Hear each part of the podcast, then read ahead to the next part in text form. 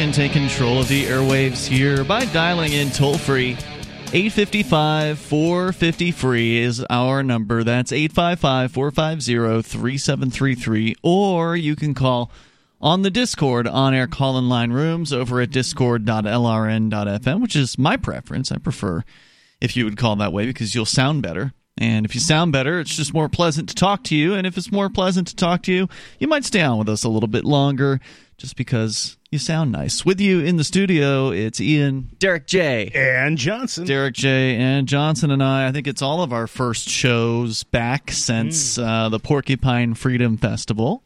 Welcome back. Are we really back? I still feel like I'm there. You do still feel like yeah. You know, it's like when you step off of a boat and you have those sea legs. You still feel wobbly. Still got the vibe. Yeah, from Porkfest. I am feeling high on life and really good about this relaxation and great weekend. We, two weekends Wasn't that we it? got. It was really great. Um, both Forkfest 2019 and the Porcupine Freedom Festival. In fact, literally seconds, maybe just moments before um, we went on the air here. I did publish a review of both of the events on freekeene.com, which I referred to uh, the Porcupine Freedom Festival as historic.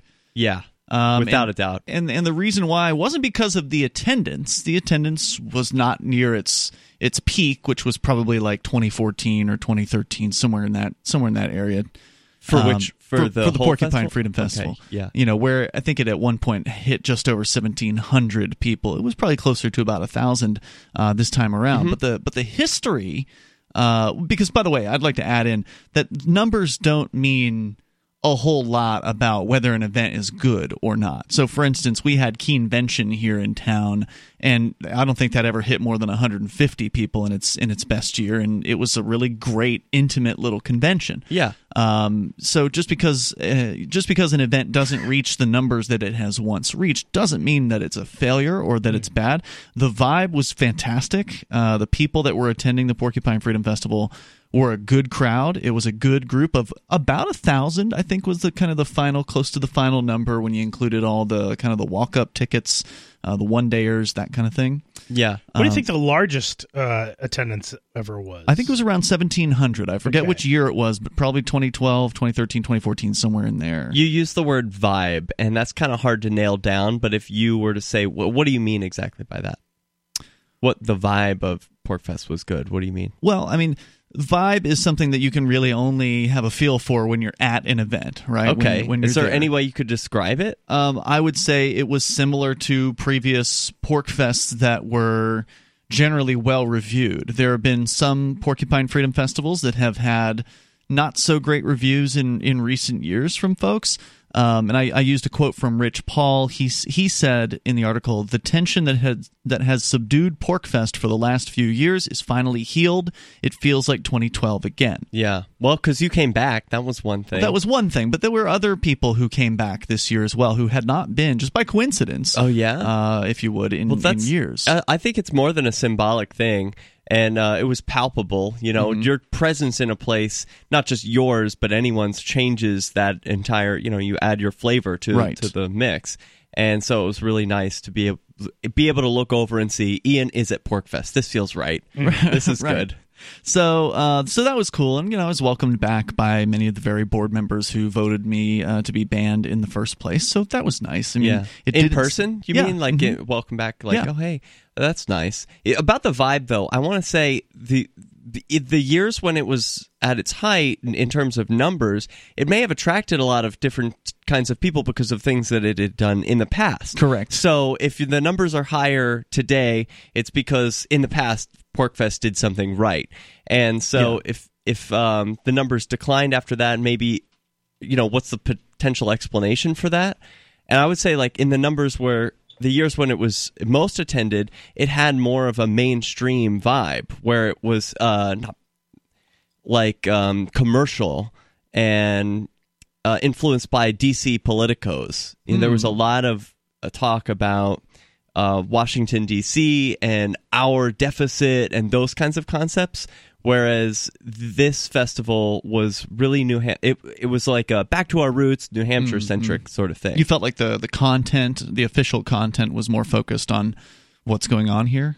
Yeah, okay. what can we do as people who are moving here to this New Hampshire area, even if it's about politics, to to affect uh, change. It it had more to do with people talking with their neighbors and what I think are real solutions for enhancing our freedom and it got rave reviews by the people who attended. Uh, the ones I spoke with, at least, were were pretty happy, with the exception of a couple of the vendors from the what they call Agora Valley. yeah. Um, and and Johnson, I imagine you might have some insight into what exactly happened. I mean, I did my best to kind of re- recap uh, sort of the history of Agora Valley, which is this area in the campground uh, it's in the RV section of the Rog- of Rogers mm-hmm. Campground mm-hmm. in northern New Hampshire. That's where these events are held. And uh, the RV area, the first few rows are kind of the over time that just kind of became naturally the market just kind of decided these were the hot hot spots for vending. This well, is where you want to be. It's where the events all take place. You have it's to walk closest... through it to get down. Generally, to get down to where the events. So the place. closest tents yeah. in proximity to where the main events are happening. Right. So they they became because of that, and the hotels. Yeah, it's just yeah. the location is right. Right. So that's why they became the the kind of the hot spot for commercial uh, setups where people were setting up vending booths and, and food stations and yeah. things like that. And and it's an idea that people may may not realize that was. Uh, I can I was part of the creation of that idea, and I it, it can be in, the idea of Agora Valley. You mean? Yeah, entirely one hundred percent attributed to Sovereign Curtis, somebody who they ended up later banning from. oh, really? yeah, it's entirely was his idea. What uh, do you mean? call it that? You mean to call it to that. call it that and to, to group those sites together? In okay. what way? What, what, he, what, do you was, mean by grouping? Was he the one who created the fees and the and nope. like, no, that's new. okay. Absolutely not. In fact, you know, when discussing the whole idea, uh, was very specifically talking about how it needed to be something that was completely with no free, fee, no fee, okay. to attract vendors, to attract more people. Then the fees must have come after him because it wasn't that oh, well recent. after him. It it's was, like yeah. two years ago. No. Yeah, I think it's pretty. Yeah. I think it's they're that recent. new. Really? Because yeah. I recall uh, vendors complaining about it before I left the Porcupine Freedom Festival. So uh, it might not be two years. I'm pretty sure the I'm pretty sure the Paxtons inherited those. What year did Christine Butler uh, organize? That would have been was that the last year that ago. you would have attended? That I was definitely did attend that so one. As I far as that, I know, that was the last year that there was no, no fees. fees. I yeah. believe that it went uh, that that uh, it was Sovereign Curtis in 2011, Osborne in 2012, and I think it was Carla in 2013, right? And then it might I don't know after that. So at some point, uh, there were a couple that, that took it over that uh, raised the rates on all the longtime vendors and really started to try ah, to run people vines. out. Yeah, that was the I vines, I believe, names, in 2014 yes, yeah. and 2015. Yeah, they were they yeah. were like we're seasoned uh, event promoters. Uh, you know that they've done all these concerts and whatever other things, and so they thought they knew better than everyone else. Well, I, I know they definitely tr- they definitely tried to run out uh, the longtime sponsors like me and Mark Warden, yeah. um, and uh, raise rates and put all kinds of rules on. Uh, at the time, there was like a major food vendor that was there, a couple of friends of the show. I mean, ironically, I don't dislike the the the vines at all as people. It just I don't think that they quite got got it. You know, like well, that was for the for for me. That was the year when things went uh, from you know a nice easy agreement that we had always had just sort of verbally with the Free State Project mm-hmm. to a adversarial uh, situation where we decided okay after this year, we've got to write things down. We've we as Free Talk Live, Free Talk Live, yeah, uh, because it used to just be, yeah, we'll uh, we'll handle all the broadcast responsibilities, you know, set up the room, do all the stuff. We, we you know we, we, take care of this. You just take care of our hotel rooms, and yeah. that was that was the only. Wow, that's a great deal for them. Yeah, it was a great deal for them, and they uh, you know they just started to screw with it. Uh, once the the vines took over, right. and so I don't know. It wouldn't surprise. Well, wait a minute. Those motel rooms, you probably. I mean, Sorry, I didn't mean to interrupt, but no, they're not fine. that great. I would say no, you, we gave them a heck of a deal. Yeah. The toll free number here is 855 450 free. That's 855 450 3733. But a lot of that damage has been undone, and it's kudos to uh, Roger Paxton and his wife Jessica, who were the organizers of the last couple of years. I think they made some, some smart moves. Uh, there's more coming up here. You can join us as well. Plus, we're going to talk about Che Guevara on the way here. Johnson's got that story. It's Free Talk Live. Five.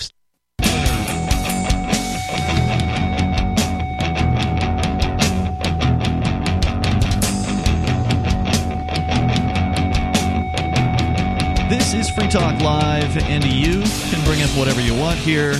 Our number is 855 450 free. That's toll free, by the way, 855 450 3733. And we have the Discord on air call in line rooms over at discord.lrn.fm. Here in the studio with you tonight, it's Ian. Derek J. And Johnson. And so, want to make sure you know about AnyPay. If you were on the uh, Rogers Campground area within the last couple of weeks, you likely encountered the AnyPay software if you paid with cryptocurrency at the various different uh, vendors that were accepting cryptocurrency, which was at the Pork Fest, the Porcupine Freedom Festival. I would say the majority of vendors at Fork Fest. I would say 100% of the vendors. Yeah. Uh, were accepting cryptocurrency. Not all through AnyPay, but I would say I saw AnyPay more often than any other system. What I specifically set up an AnyPay account to accept crypto you? Smart move. AnyPay there, just because. Didn't it make things easier? Yeah. Oh, yeah. Yeah. It's easier. I, I wish I had had gotten my girlfriend to do it. I still had to deal with all the crypto transactions myself, so I was like running off the the uh, the burners or whatever, you know, running from cooking. Oh, So to, you didn't accept have her crypto. install it on her phone and then I- log in with your I Oh, that could've tried, been but nice. She she didn't seem to like want to deal with it or I see. figure it out. So and it would have been easy. I mean, I Does she just not do crypto stuff? she doesn't really. I mean, Yeah. part of the problem here's the part. Here's the problem. I I tried sometime late last summer. I think it was last summer. Um, to get her interested in crypto. I remember so I this. Gave her, you went about it all wrong. I gave her. I'm like, I'm gonna just get. this li- I'm gonna listen, like set this her is how up you a little portfolio. I'm like, I'm gonna set her up a little portfolio of crypto so she can watch the prices and see how things go. So I bought her. I bought her a small crypto bag of of Dash, Bitcoin Cash, and Horizen. hmm Um, let's just say that that bag of crypto, which was a small amount, it was only thirty dollars, ten dollars of each crypto, is still not back to thirty dollars. Because So- of awesome value. because And some of them recovered it.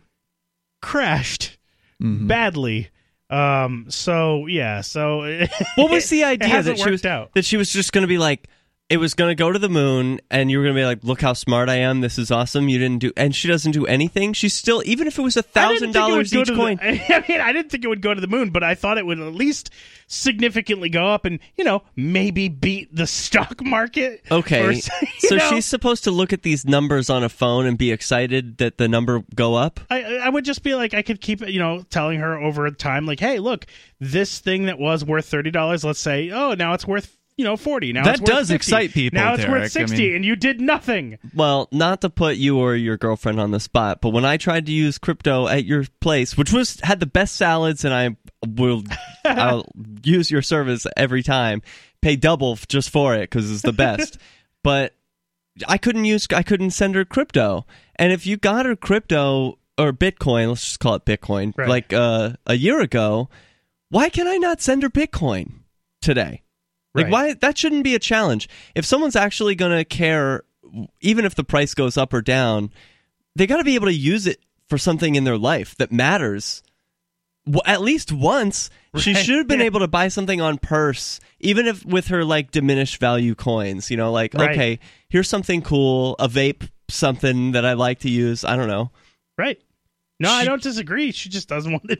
I can't. Unfortunately, I haven't been able to convince her to want to do that. Right. Well, you don't and have she's to. Con- watching me. You know, she's watched me and watched my you know value of crypto go up and and do things. But I, you know, I, I guess she still feels like it's too challenging, and I can, I can't argue with that. Well, you know? so one Really? of the okay, but you don't have to have all of the employees, and I realize it's your girlfriend, so it's different than an you know Right. an employee or whatever. But this issue also came up at uh, Little Zoe's Pizza, Yeah. uh, where at nighttime after the owner would leave, the remainder of the crew, who a couple of them were his own children. Did not have a way to accept cryptocurrency payments. Why? So during the day, it was fine. He was there. He could take crypto. Uh, You know, he had enough of a cell phone signal to where it would work. But at night, they just didn't have the capability. And all that you had to have to do, and same thing with your your girlfriend Johnson, would if if you are AnyPay setup, there's usually a username and password It's the associated. pass-through. Although there is a way to set up an account without even a username and password, and it's That's super easy. You just install the app. But eventually, if you associate it with a username and password, you can then install AnyPay on multiple devices. So you could have just put the AnyPay app on her device, logged in with your info, Mm-hmm. and then she's just accepting crypto payments for you. and Right. it goes right to your phone. Yeah. Where was I during this whole time? I really dropped the ball. If little Zoe's wasn't able to, t- you were right payments- next door to them. I know. that is a fail of major proportions because really that's one of the great features of using AnyPay is that you don't have to be there. Like the owner Right. just needs to set the thing up and then the employees can do the rest. Exactly. And they can't take your money. They can only take money from customers and give it to you. Yeah.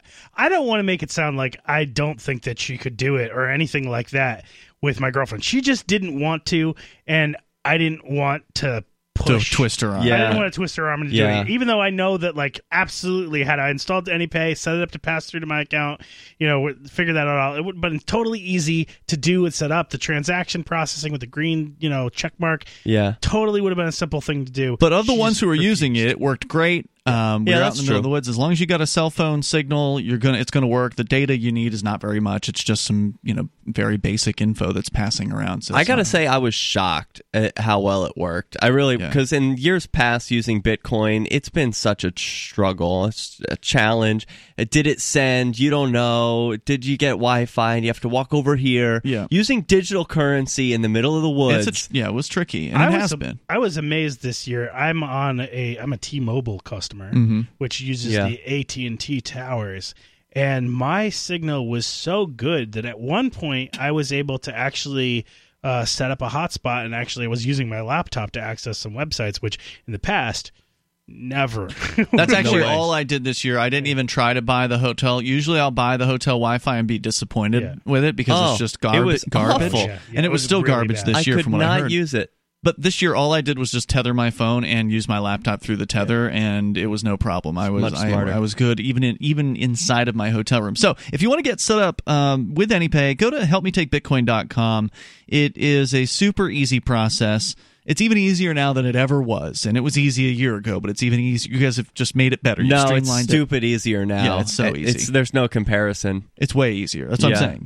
HelpMeTakeBitcoin.com. Even if you're starting from zero, even if you don't even have your own Bitcoin wallet yet, this will recommend one to you, walk you through the steps, Yeah. and get you rolling and accepting cryptocurrency at the point of sale, your point of sale, or maybe just personally. Maybe you're like a service provider and you you know go to people's houses, uh, fix their plumbing or whatever. You still want to have AnyPay on your phone because it just is so much easier to use AnyPay than pulling up any of the other wallets and having to like Oh punch yeah, in numbers. and- Plus, it won't show your balance when you open Right. the thing up. Like, oh, here's how much money I Right, have right. on my phone.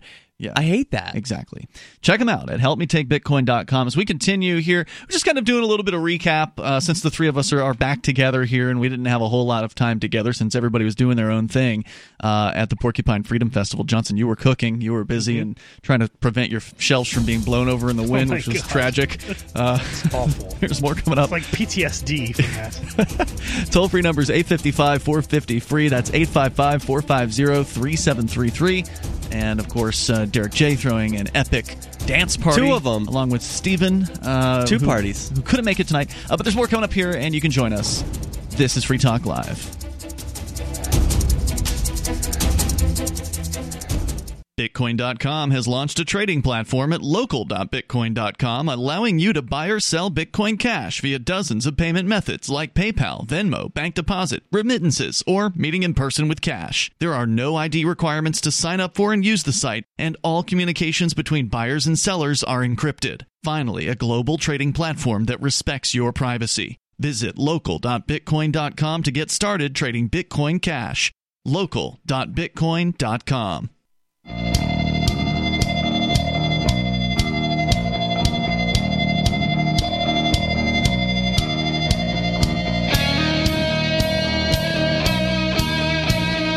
It's Free Talk Live. Dial on in toll free and bring up whatever you want. Our number is 855 450 free. That's 855 450 3733. We do have the Discord on air call in line rooms at discord.lrn.fm. Joining you in the studio tonight, it's Ian. Derek J. And Johnson. And recommend if you're interested in getting into cryptocurrency that you start with the Edge wallet. It's great for new users as well as experienced users alike. And I say that because I am an experienced user.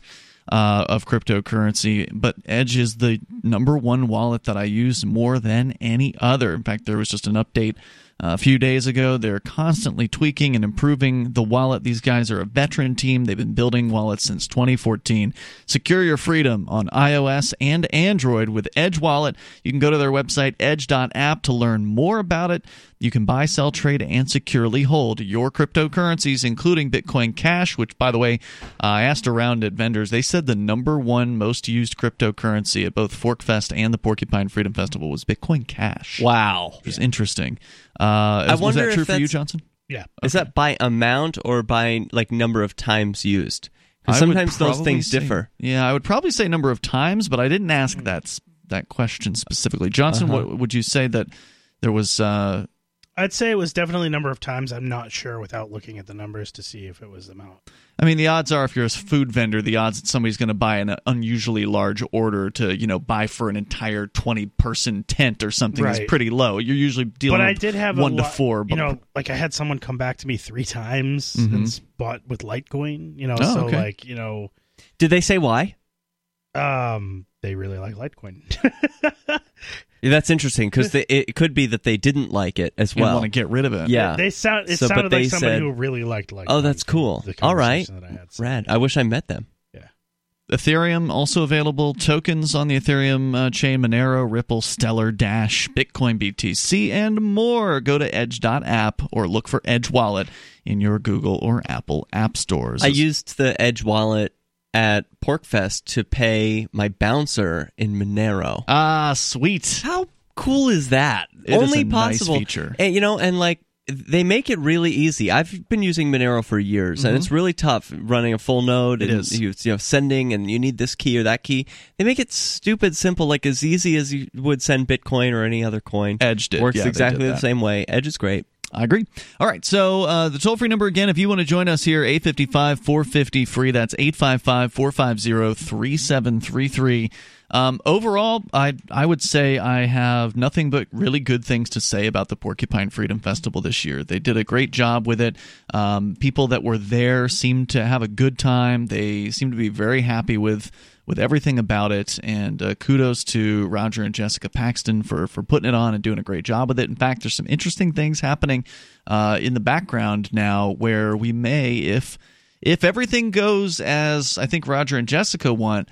The Free State Project may decide to spin off the Porcupine Freedom Festival into a separate organization. Why would that be good? Weird. I think it would be great. Are you Why? kidding? The Yeah, Free but State why Project's exactly? the Free State Project's board of directors has been the number one most bungling factor in why the why the Porcupine Freedom Festival faltered and had issues over the last several years. Because it got too political, it- well, that's It- one like thing. internally political. Yeah, it got too political. The board of directors uh, was too involved. Uh, they also allegedly lost money, like a lot of it, on the Liberty Forum this year, and Mm-hmm. that's the for those that don't know, that's the Free State Project's wintertime hotel convention. It makes me wonder though why they- why does there need to be a Porkfest organization at all? Isn't that sort of the the spirit of Porkfest is that there is no organization and Hmm. that are- it's just the people who show up who make the thing happen? I think that may seem to be the spirit of the event, but I don't think that was always. I mean, there's always been some sort of curriculum. There's always been a stage show of some sort, at, at least as far back as I can recall attending Okay. the Porcupine Freedom Festival, which the first one I ever attended was 2007. Interesting. So I wasn't there for the earliest of early days, so I can't really speak to those days. Uh-huh. Um, and certainly, we did interview Tim Condon on Free Talk Live, who is the founder of the Porcupine Freedom Festival, and he did say that Forkfest, which is the alternative event, which which is the decentralized event, the, the event where there is no central committee or control or anything, he did say that that sort of had the the uh, the, the founding spirit, if you will, of the original Porcupine Freedom Festival. So Yeah. maybe way, way, way back it was like that. But the longest I can recall, there's always been some sort of curriculum, some sort of main stage um, speakers list and panel discussions and things like that. That's always kind of been part of that event. I feel really torn about this now because now about that them sp- uh, spinning off. Yeah, well, about them spinning off, about them the even need for an organization in the first place. And on the one hand, I want to advocate that there be no organization Mm-hmm. that runs Porkfest. Let's just let that be a thing that it's it's almost uh it's in the eye of the attendee. It's Hmm. so you show up and you are at Porkfest. You're here at the right time with all these other people. That way, if there are like media organizations like uh, Vice and Mm-hmm. um, the people who have covered the Porcupine Freedom Festival come in the future. Who is there to talk to? There's no one in charge. It's like, okay, and then we made this happen and that happened. That you have Well, to then talk it might to as well just be Forkfest at that point, right. Well, that's what I'm saying. because saying. that's what we that's what has been created with Forkfest is a decentralized festival that happens just over a period of days and everybody just kind of decides their own thing. The the idea that the Porcupine Freedom Festival would sort of meld into Forkfest seems unlikely. It seems unlikely that they would they would let go of sort of the artifices that have been created. Not all of which are bad, right? Like, No. I mean, while we're generally against central control and central authority or whatever, there are some benefits to centralization in certain circumstances, right? Like blockchain, for instance, isn't the most efficient form of database. It's just a particularly reliable one. It's one that is, you know, not subject to, uh, you know, you can't tamper with it because because the blockchain exists in a bunch of locations. It's decentralized uh, all across the the globe it's a lot faster to just use a you know SQL database in a central on a central server if you want to be able to update things. I'm faster, lost in the right? analogy here. Yeah, I'm Why is this better you, for Porkfest? I'm just giving you an example that there are some things that centralization can do better than decentralization. Like decentralization isn't always the answer, is it? I, I'm not saying it is, but in this in this case, I want a festival where there's no one in charge, and Well, I we think have that it. that's okay. It's Forkfest. All right. I just don't think you're going to be able to convince uh, the organizers Is of that the an Porcupine. official statement about Forkfest? No, um, I don't think you're going to be able to uh, convince the organizers of the Porcupine Freedom Festival to completely disorganize the Porcupine Freedom Festival. Then why, like, why won't this just happen again? Why won't the failures where they, the organizers of Porkfest, fall flat on their face? They could. by ruining the spirit of of Porkfest, They- making people angry. And they could. I mean, those things could certainly happen. so, what's the Um, mission now? I mean, what's the goal?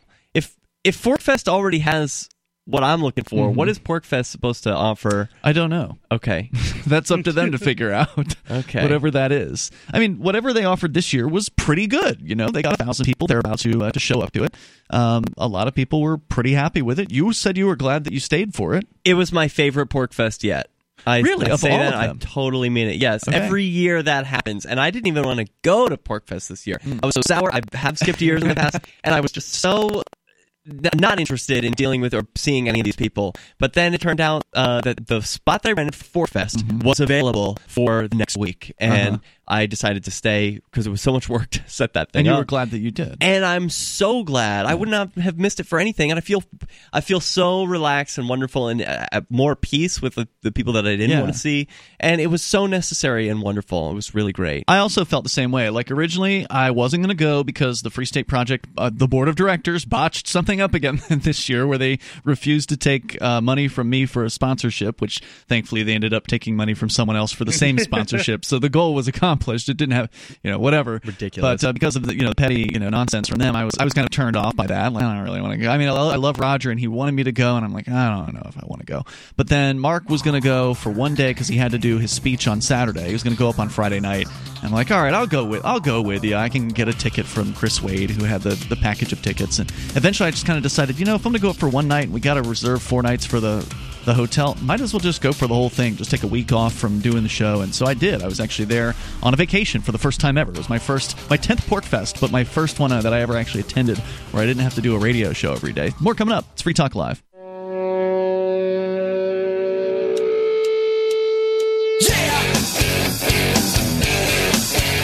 It's Free Talk Live, and you can bring up whatever you want. Just dial in toll free, bring up whatever is on your mind. Our number here is 855 450 free. That's 855 450 3733. With you tonight, it's Ian. Derek J. And Johnson. Coming up, Johnson, you're going to be telling us about uh, the killer, the terrorist from Cuba. Oh, you can't call him that. Che Guevara, and uh, you're going to do what? A little history lesson, a little bit of. Uh, Well, yeah, I would definitely want to talk about Che, but I want to talk about uh, someone who says you can't call him a a terrorist. terrorist. This is um, John McAfee, the ostensible libertarian candidate for president in 2020. So we can get into all that. Of course, your calls and thoughts are welcome. We've been just discussing the, uh, the just kind of the general concept of a, a decentralized freedom festival, which we just experienced a couple of weeks ago with uh, Fork Fest, the third annual decentralized libertarian camping event at Rogers Campground, which was followed this year by uh, the Porcupine Freedom Festival, which is a more centrally controlled and centrally managed uh, event. We don't know what uh, the Porcupine Freedom Festival is going to look like next year. We do know there's a chance it may spin off. I don't think that's like secret information. I'm pretty sure we've talked about that publicly um, with Roger Paxton. Um, not, I can't say more because I don't know all the details. I do know that's something that they want to do because Roger was basically fed up with the Free State Projects board. We talked about this on Free Talk Live during uh, Porkfest. You with and Roger. Roger? yeah, with Roger. Wow. he wanted to talk about it. He and Mark wanted to talk about it. I didn't. I, you know, I didn't care. It wasn't my my idea to go there. I don't want to drag anybody through the mud personally. Like to me, it doesn't no, matter. but that that's so fascinating because this history has to be documented Yeah. somewhere. You know, someone's got to write it down in the book because this is a learning experience for everyone. And what like liberty in our lifetime, what does it look like when we t- when we take personal responsibility for our campsites, uh, our own festival? Uh, how can we remove power from the situation? And it's fascinating to watch an organization take power over a festival that previously had no no like owners and then try and get rid of that power themselves like someone infiltrated to try and get rid of that power that being like Roger Paxton not that he intentionally infiltrated but that's the effect it's been. One of the things Roger always wanted to accomplish was to have um, me being able to come back to the Porcupine Freedom Festival. So he was able to successfully accomplish that, um, but he wasn't able to change the system very effectively from the inside. So he was so frustrated with the Free State Project's board of directors bungling of the event, uh, he resigned his position from the board of directors earlier this year. This was after they, two months after um, Roger had accepted a sponsorship from me on behalf of the Shire Free Church and sponsoring uh, the Porcupine Freedom Festival for Pork for Porkfest, make, making Porkfest its top sponsor. Um, although I didn't know it would be the top sponsor at that point, they just never sold one that was was more top, if you will. Um, and then to have the board of directors just refuse it two months later and re- and send it back to me, causing the festival so much to lose time money. And, Oh, and yeah. causing them to lose money because I paid in Bitcoin and the price of Bitcoin had gone up over the two months, and Oh, they had to refund it to me in Bitcoin. And so when when Chris Wade from uh, from Freedom Decrypted, our co-host here, did the same deal with the Porcupine Freedom Festival, the six thousand dollars sponsorship. Yeah. he also paid in Bitcoin, and it was less Bitcoin at the time. It was it went down from one point five Bitcoin to one point one Bitcoin. So they literally lost, you know, 0.4 Bitcoin simply because of a political disagreement, because of you know a silly decision. So Roger was so frustrated by that, he resigned from the board of directors. He told them he would finish his responsibility, and because he had committed to do the Porcupine Freedom Festival, he wasn't going to walk out on his commitment. no man of honor But he basically said, This is it for me. I'm not going to organize this under the Free State Project in 2020. Okay. But he is willing to take the organization on if they will separate it from the Free Oh, State Project. that is so beautiful because he likes like- doing it. They like doing the organizing of it. They have fun, even though it's a lot of work and everything. But they they enjoy it. And they, they, do a like killer job Yeah. too. They if they finish setting up four hours early on their first day, which is amazing. Um, Hmm. That is. and then it's almost like you know how libertarians want to get into government and then like dismantle it. They're Mm-hmm. like, I want to just remove power from these seats. You know, make them all empty seats and uh, take the power away from the government. It's this, this pipe dream that no, no one ever gets it done. Right. But this is like libertarians created their own little bureaucracy, the FSP, and then another libertarian anarchist is going in and infiltrating that and dismantling that. So if he can get practice actually dismantling a, a bureaucratic organization from the inside and, and create a model that works, maybe this idea can scale. Well, in theory, the model could work because they did turn it into a profitable event for the first time since Sovereign Curtis um, back in whatever it was 2012 or 2011. 2011. Or so could that you was. imagine like if if a libertarian took over well, maybe this is a strategy that we can use in other places like a, a failing business let's say the post office libertarian takes it over makes it into a really profitable organization and then breaks it off from the federal government so that it's it's its own business and could be run like every little piece of what the feds or anyone else does could be broken off into a little profitable section and just removed It could be, as long as you can convince the bureaucrats to let it go. yeah, well, let's see what happens with this practice. Yeah, it'll be this interesting. practice round. It'll be interesting to see how it uh, it plays out. I, I wish them. I hope they can get it because I think the the festival suffers due to the mismanagement of the Free State Project and the political nonsense that they've gone through. Uh, that that only harms the, uh, the the the Porcupine Freedom Festival. And further, this year when they apparently lost money on the Liberty Forum, they took the profits from last year's Porcupine Freedom Festival and used those profits to shore up the losing Liberty Forum this year, which left even less money for the Porcupine Freedom Festival in No. 2019. So that's not fair, you know, to the Porcupine Freedom Festival, which was a successful event, to have to then subsidize the unsuccessful event. So it's an argument to spin it off. Right. Basically. Or just stop doing Liberty Forum altogether if it's losing money for the organization. But then what does the FSP gain by giving up this power that it has over the Porkfest name? You know, that's good I don't think it, they right? gain anything except for a less uh, less responsibility. They don't have to worry about it anymore. It's no longer something they have to do. But also, they don't gain anything from it. They don't get to say, like, okay, well, this is a Free State Project thing. Because it's not anymore. But I honestly look, uh, the Free State Project ought to shut down in 2021. They really ought to just, you know, call Wh- it a Why day. that year? Because that's when their goal is is done. Five right? years so the- over. so the Free State Project's goal was to reach twenty thousand uh, signers of their pledge, which all three of us were signers, right? Yeah. Of that pledge. Um, that the pledge to move to New Hampshire as a libertarian or voluntarist or anarchist or whatever, and then you know work towards uh, having as small of government as possible in our lives, you know, as as can, Yeah. as you can do. And uh, they reached that twenty thousand in February of 2016, and then there was supposed to be a Really? five year window of time where those 20,000 pledgers had to make the move. So That was we are now- 2016? was the beginning of 2016. Wow. Yeah, just Okay. uh, just a month before they kicked me out uh, of their uh, of their events. Yeah. Wow. So uh, so so if they were to just get rid of spin Porkfest off into its own organization and then finish their move, you know, in 2021, what reason should they continue at that point? You know, what what's their reason for existing? I don't see a reason. Yeah. Well, the state isn't free.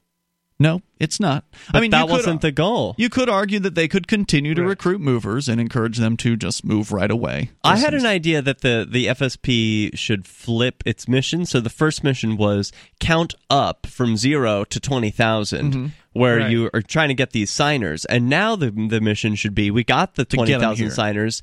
The, the mission is to get back down to zero. Okay, 20,000 down to zero people who need to fulfill their pledge to move. Yeah. I don't think, but you're not going to get everybody who moves.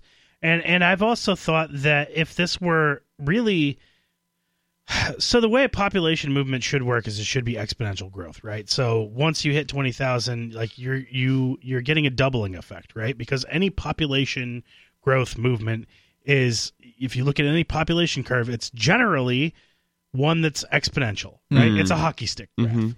That's Um, probably Or not else true it's here, though. consistent. no, it's probably not true here because also the the problem with this is and and you know not to disparage anybody, but the Free State Project has never been honest about the numbers, not even close. What do you mean? Um, so uh, they're not honest about uh, what, what about the people who have left? What about What the about people- them? They, They don't moved. count those. They They, did move. They moved, but that's not the point of the. yeah, but you don't get to hold someone here at gunpoint. If no, somebody I'm not doesn't- saying you should hold someone here, but Technically, but they if your- did If your fulfill goal the is to pledge. get twenty thousand people to move to the state to achieve liberty, then you need twenty thousand people here in the state Ah, to achieve liberty. I see what so you're if they've saying. Left, then you don't have twenty thousand people. So there should And should if be you're not different being numbers. honest about that, then that's not honest. I okay, but I don't see that as dishonest. It's just two different numbers. One is they fulfilled their Yeah. pledge, they moved, and, And the they other left. is in-state free state project participants. Yeah, I it think that be should be a separate number. In state, I think that should be the goal. That Totally would be agree. nice, but that's probably not going to happen by 2021. No. uh, there's more on the way. You'd be lucky if there's 5,000 of them Yeah. uh, by then. 855 450 free. That's 855 450 3733. But the good news is, events like the Porcupine Freedom Festival help solidify people's intentions to actually make that move. There's more coming up. She seems happier. Her fur is so much shinier, silkier, softer.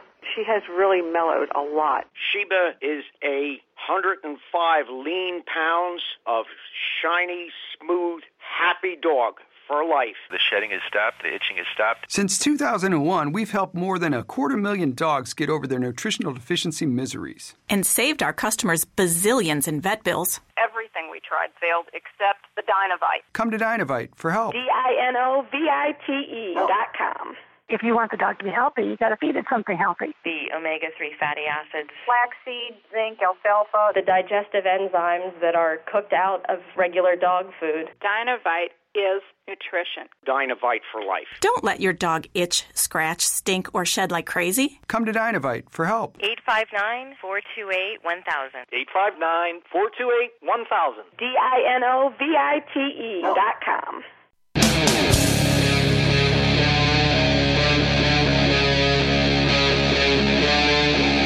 Talk Live.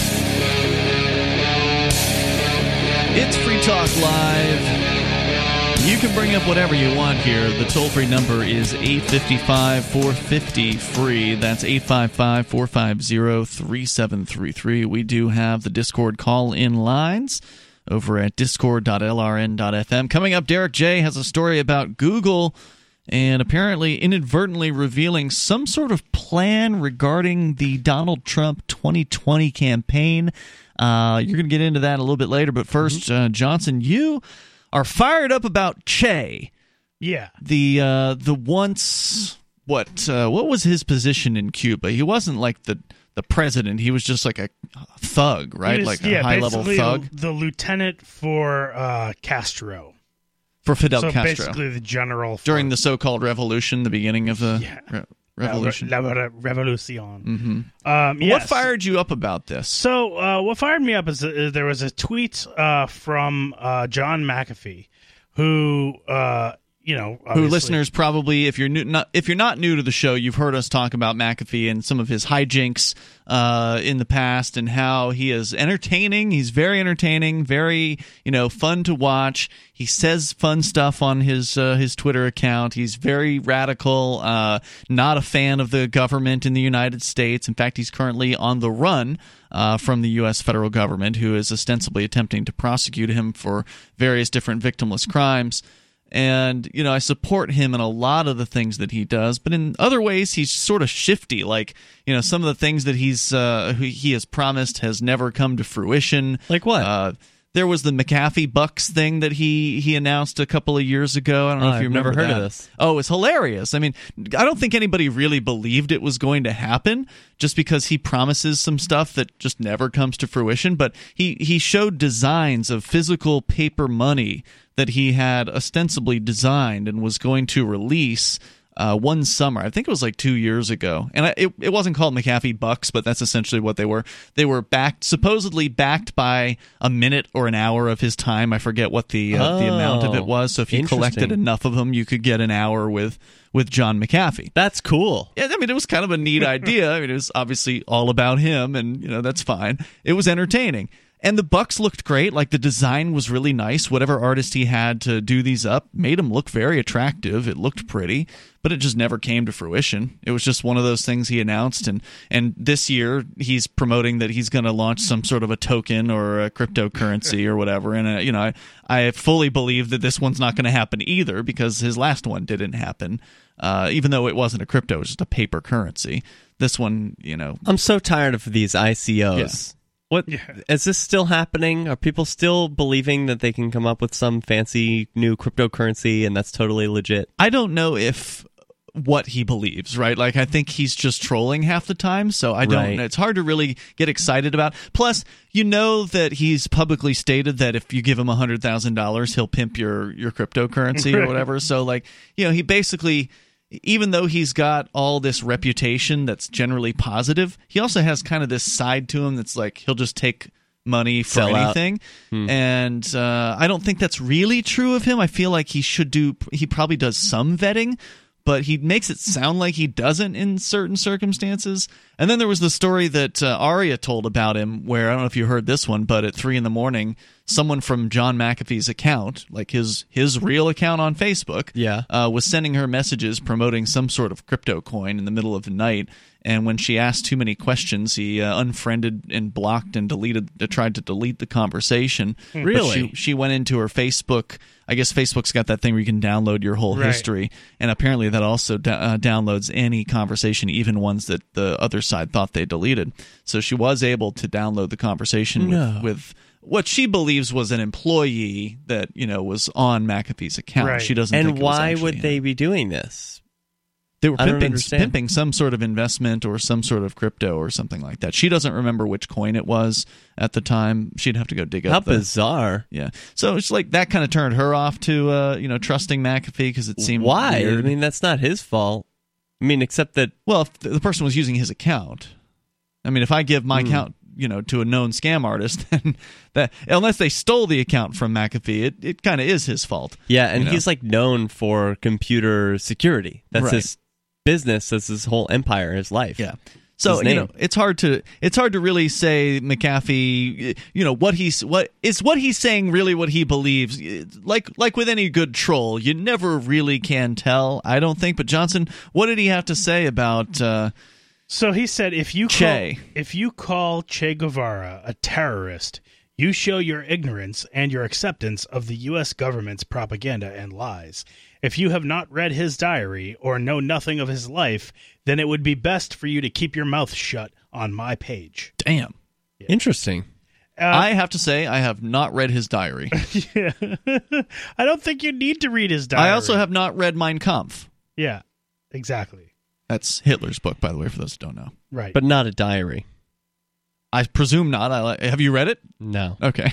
So somebody asked him, like, you know, so there's been a lot of questions, a lot of people, a lot of outrage on this. Like, so for example, one person said, "What are your thoughts on about communism?" Uh, you know, to McAfee, and he said, "I have none. Communism here in Cuba was never given a chance to reveal its potential." Or Oh, lack, God. Or lack of it. It has been strangled by the U.S. for 63 years. You got to be kidding me. So I- John McAfee is an effing commie. Yeah, I will say this: Cuba has no homeless. America has millions. and and somebody immediately replied, "That's nonsense. That's yeah, complete that's totally BS." nonsense. You know, like, and it's so McAfee's. Is he living in Cuba right now? Yes.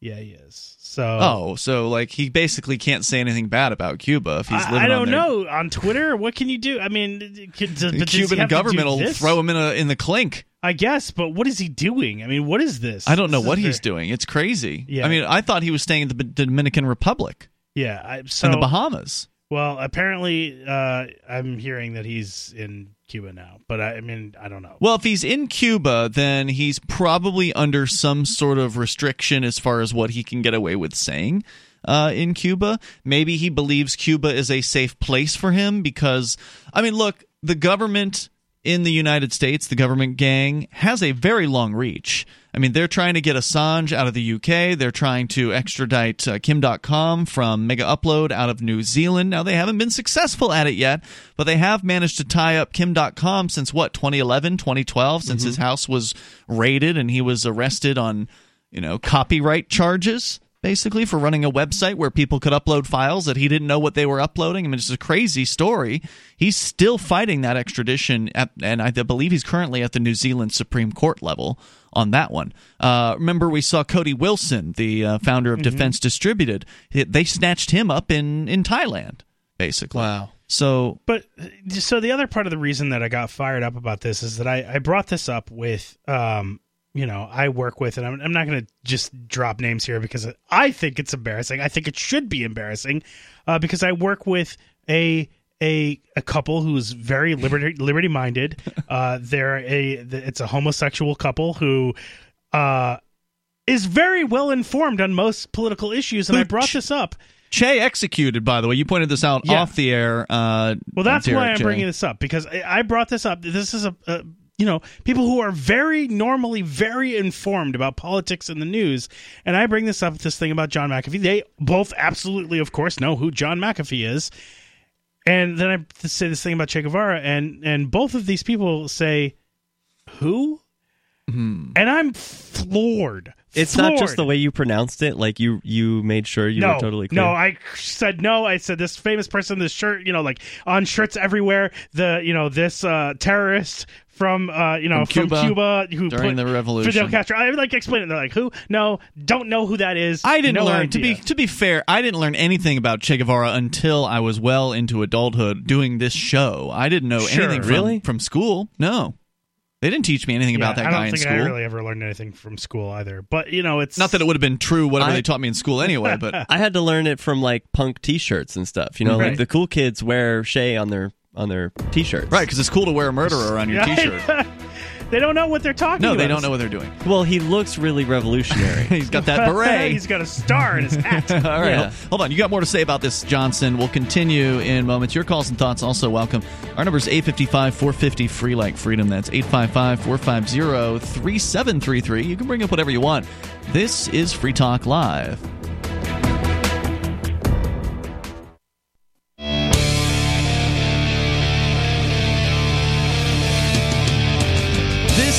Talk Live. You can bring up whatever's on your mind. Our toll free number is 855 450 free. That's 855 450 3733.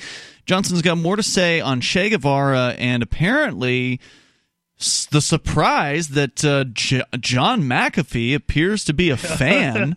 Um, but not only that, a fan of like he almost made it sound like, oh yeah, communism could have worked. yeah. Well, I want you to read his quote again here in a, mo- in a moment. We'll get we'll get back into it. Uh, but uh, Ian, Derek, Jay, and Johnson in the studio tonight. We're actually going to get into your phone calls next, and then we'll continue on more with Che. Uh, but are you a business owner, and if you have a product or service to sell, and are tired of spending money on digital or print ads that may or may not be seen by your best prospects? We've got an idea for you. If you'd like to reach our listening audience.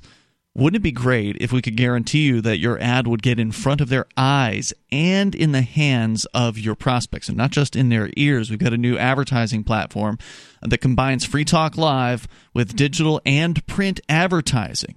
Okay, and how many more sales could you make if you can get your ad directly into the hands of your targeted prospects? You can reach the Liberty audience right now with this revolutionary new advertising and direct marketing program.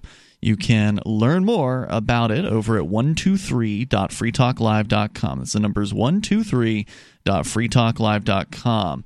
Uh, it may be your most cost effective and highest return on investment that you've received from any marketing program that you've ever done. And there is limited space, however, so go to 123.freetalklive.com and you can learn more there as we go to Larry listening in Indianapolis. Larry, you're on Free Talk Live. How you doing, Mark? Hey, Mark's actually not here, but uh, it is Oh, Ian, Derek, Dan. Jay, and uh, Johnson. Go ahead. Yeah, that's you know, I was talking about uh, GBTQL or whatever, trying for reparations. uh, Okay. last time I called. Now, I didn't know that was happening, but it looked like I reached a conclusion that that's naturally at the end of the end of their uh, their uh, protest or whatever. But anyway, Now, where was this? Where was this protest? Was this D.C.? Was it in Indianapolis? I don't know anything about Oh it. yeah, it's in in Washington now, where they have a situation where they're trying to get civil rights. Now they're trying to equate being gay compared to 400 years of slavery for the uh, black people. Well, we So do have a gay man in our studio, uh, Derek J. Do you feel as though? I mean, obviously, there's been know, some repression of gays, and it you know has been difficult in the past. More so, I would say, in the past to come out of the closet. Not to say it's easy today for some Mhm. people, but depending certainly where they live, like the Bible Belt or uh, the South and that kind of thing. Um, is it tantamount? Uh, is the the oppression that gays have received over the decades tantamount to slavery, or not even close? Well, I wouldn't purport to speak for anyone but myself, and no, I haven't experienced anything like subjugation. So not Well, even you know, close. is what you're that's- saying. No. That, that's what they're claiming in their uh, petition that they have been uh, denied certain opportunities, and and of course all this is added up over the years. and they want to step in front of line in front of the uh, the black people who were slaves because they think that's more of an egregious complaint. I don't think there are any, uh, at least in the United States, black people who were slaves at any point in their life. Well, well, I understand that I'm, I'm my great grandfather was a slave, right? I, I believe so, you. uh, I stand in line at that situation. I thoroughly know about that because uh, my dad left the Mur- Murfreesboro plantation in Murfreesboro, uh, North Carolina.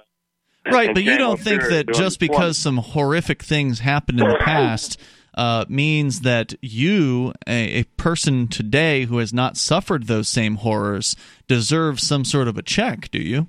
Well, not for myself, but I think that that man's mistake.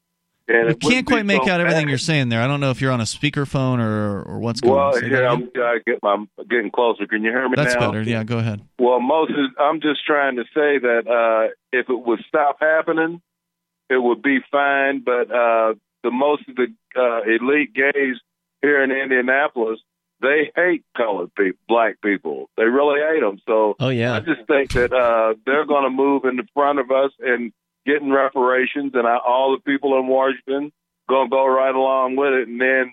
they're- Well, I don't know. I'm going to be skeptical I on this think one. they I will mean, do it. I, they for all of the calls for reparations over all these decades now. Um, I mean, it hasn't happened yet, and there are obviously horrific things that happened in the past. Um, you you think the gays are going to have more political swing, and they're actually going to get some form of reparations? It seems unbelievable. They cer- they certainly will get it. I, I think they will get it. what do you think of this theory, Derek J? As the uh, the gay guy in the studio here. Well, I learned recently that uh, among polling, young people, uh, for the first time ever, are now less tolerant of um, gay people. Of, Really? of- yeah. The the number has actually declined, and they're the only um, age group where the number of the people who are tolerant has declined. Yeah, that's the only um, age group where that's the case. So for seniors or middle aged or uh, you know even even people in their thirties, um, still like more accepting. Yeah. But with um, Why do you younger people, it's is? less. I think they've gone too far. The pendulum I think has Larry's too- really hitting on something important here, which is that you know. These people may have had a legitimate grievance here and there, but then they start Mm-hmm. acting like whiny children who like that's their only trick that they know how to get what they want from their parents. So they're going to whine and complain until they get everything, and Right. it's ridiculous. I don't even understand. I I mean, mean- Larry, I don't believe they could administer a gay like even if the politicians wanted to put a reparations program into place for gay people, you don't test for that, right? Like, I mean, how would you know uh, if somebody is gay? Is it the amount of lisp That's- they have? Is it the way they hold their hands? Is it the, the way they dress? point. I mean, because That's my point.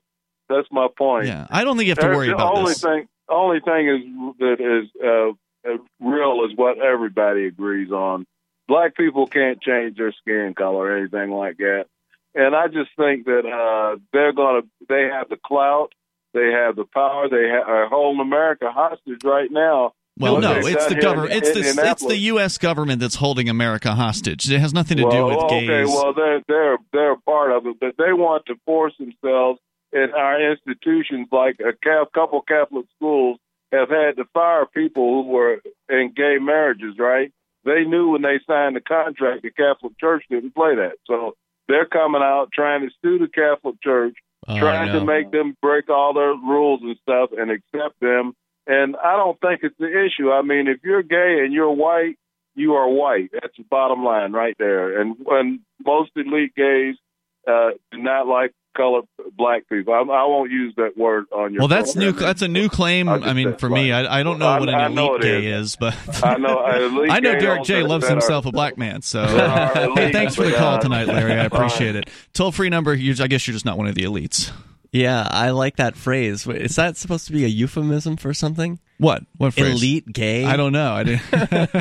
I I almost know what he means. I think you know, like there are people who insert themselves into political positions of political power. Gay Is people that- who are politically powerful. You mean? Those Yeah. would be the elites. yeah, Okay. the elitists in in DC. Like I don't think most of gay people care anything about politics, but there are. I don't, I don't think most people, period, care about Right. politics. Most people just want to live their life and you know have kids and uh, have a career and you know be happy. There's a vocal minority, and I mean, I was listening to NHPR on the way over here, and there was some complaining about, oh, well, transgender people need more protections in New Hampshire, so that they know we care about them. And it's like, what do you? When are you going to stop with all this special treatment stuff? Yeah, if you care about them, stop arresting them for victimless crimes. More coming up here, 855 450 free, 855 450 3733. You can join us. This is Free Talk Live. Does your dog itch, scratch, stink, or shed like crazy? Come to Dinovite for help. Order a 90 day supply of Dinovite. Everything we tried failed except the Dinovite. Pick up two bottles of Super Mega Fish Oil. Get the third bottle free. Packed with omega 3, DHA, and EPA fatty acids. Super Mega is great for your dog's immune system, healthy skin, and soft, shiny fur. Dogs love it. Try Super Omega Fish Oil. Buy two, get one free. At Dinovite.com. D I N O V I T E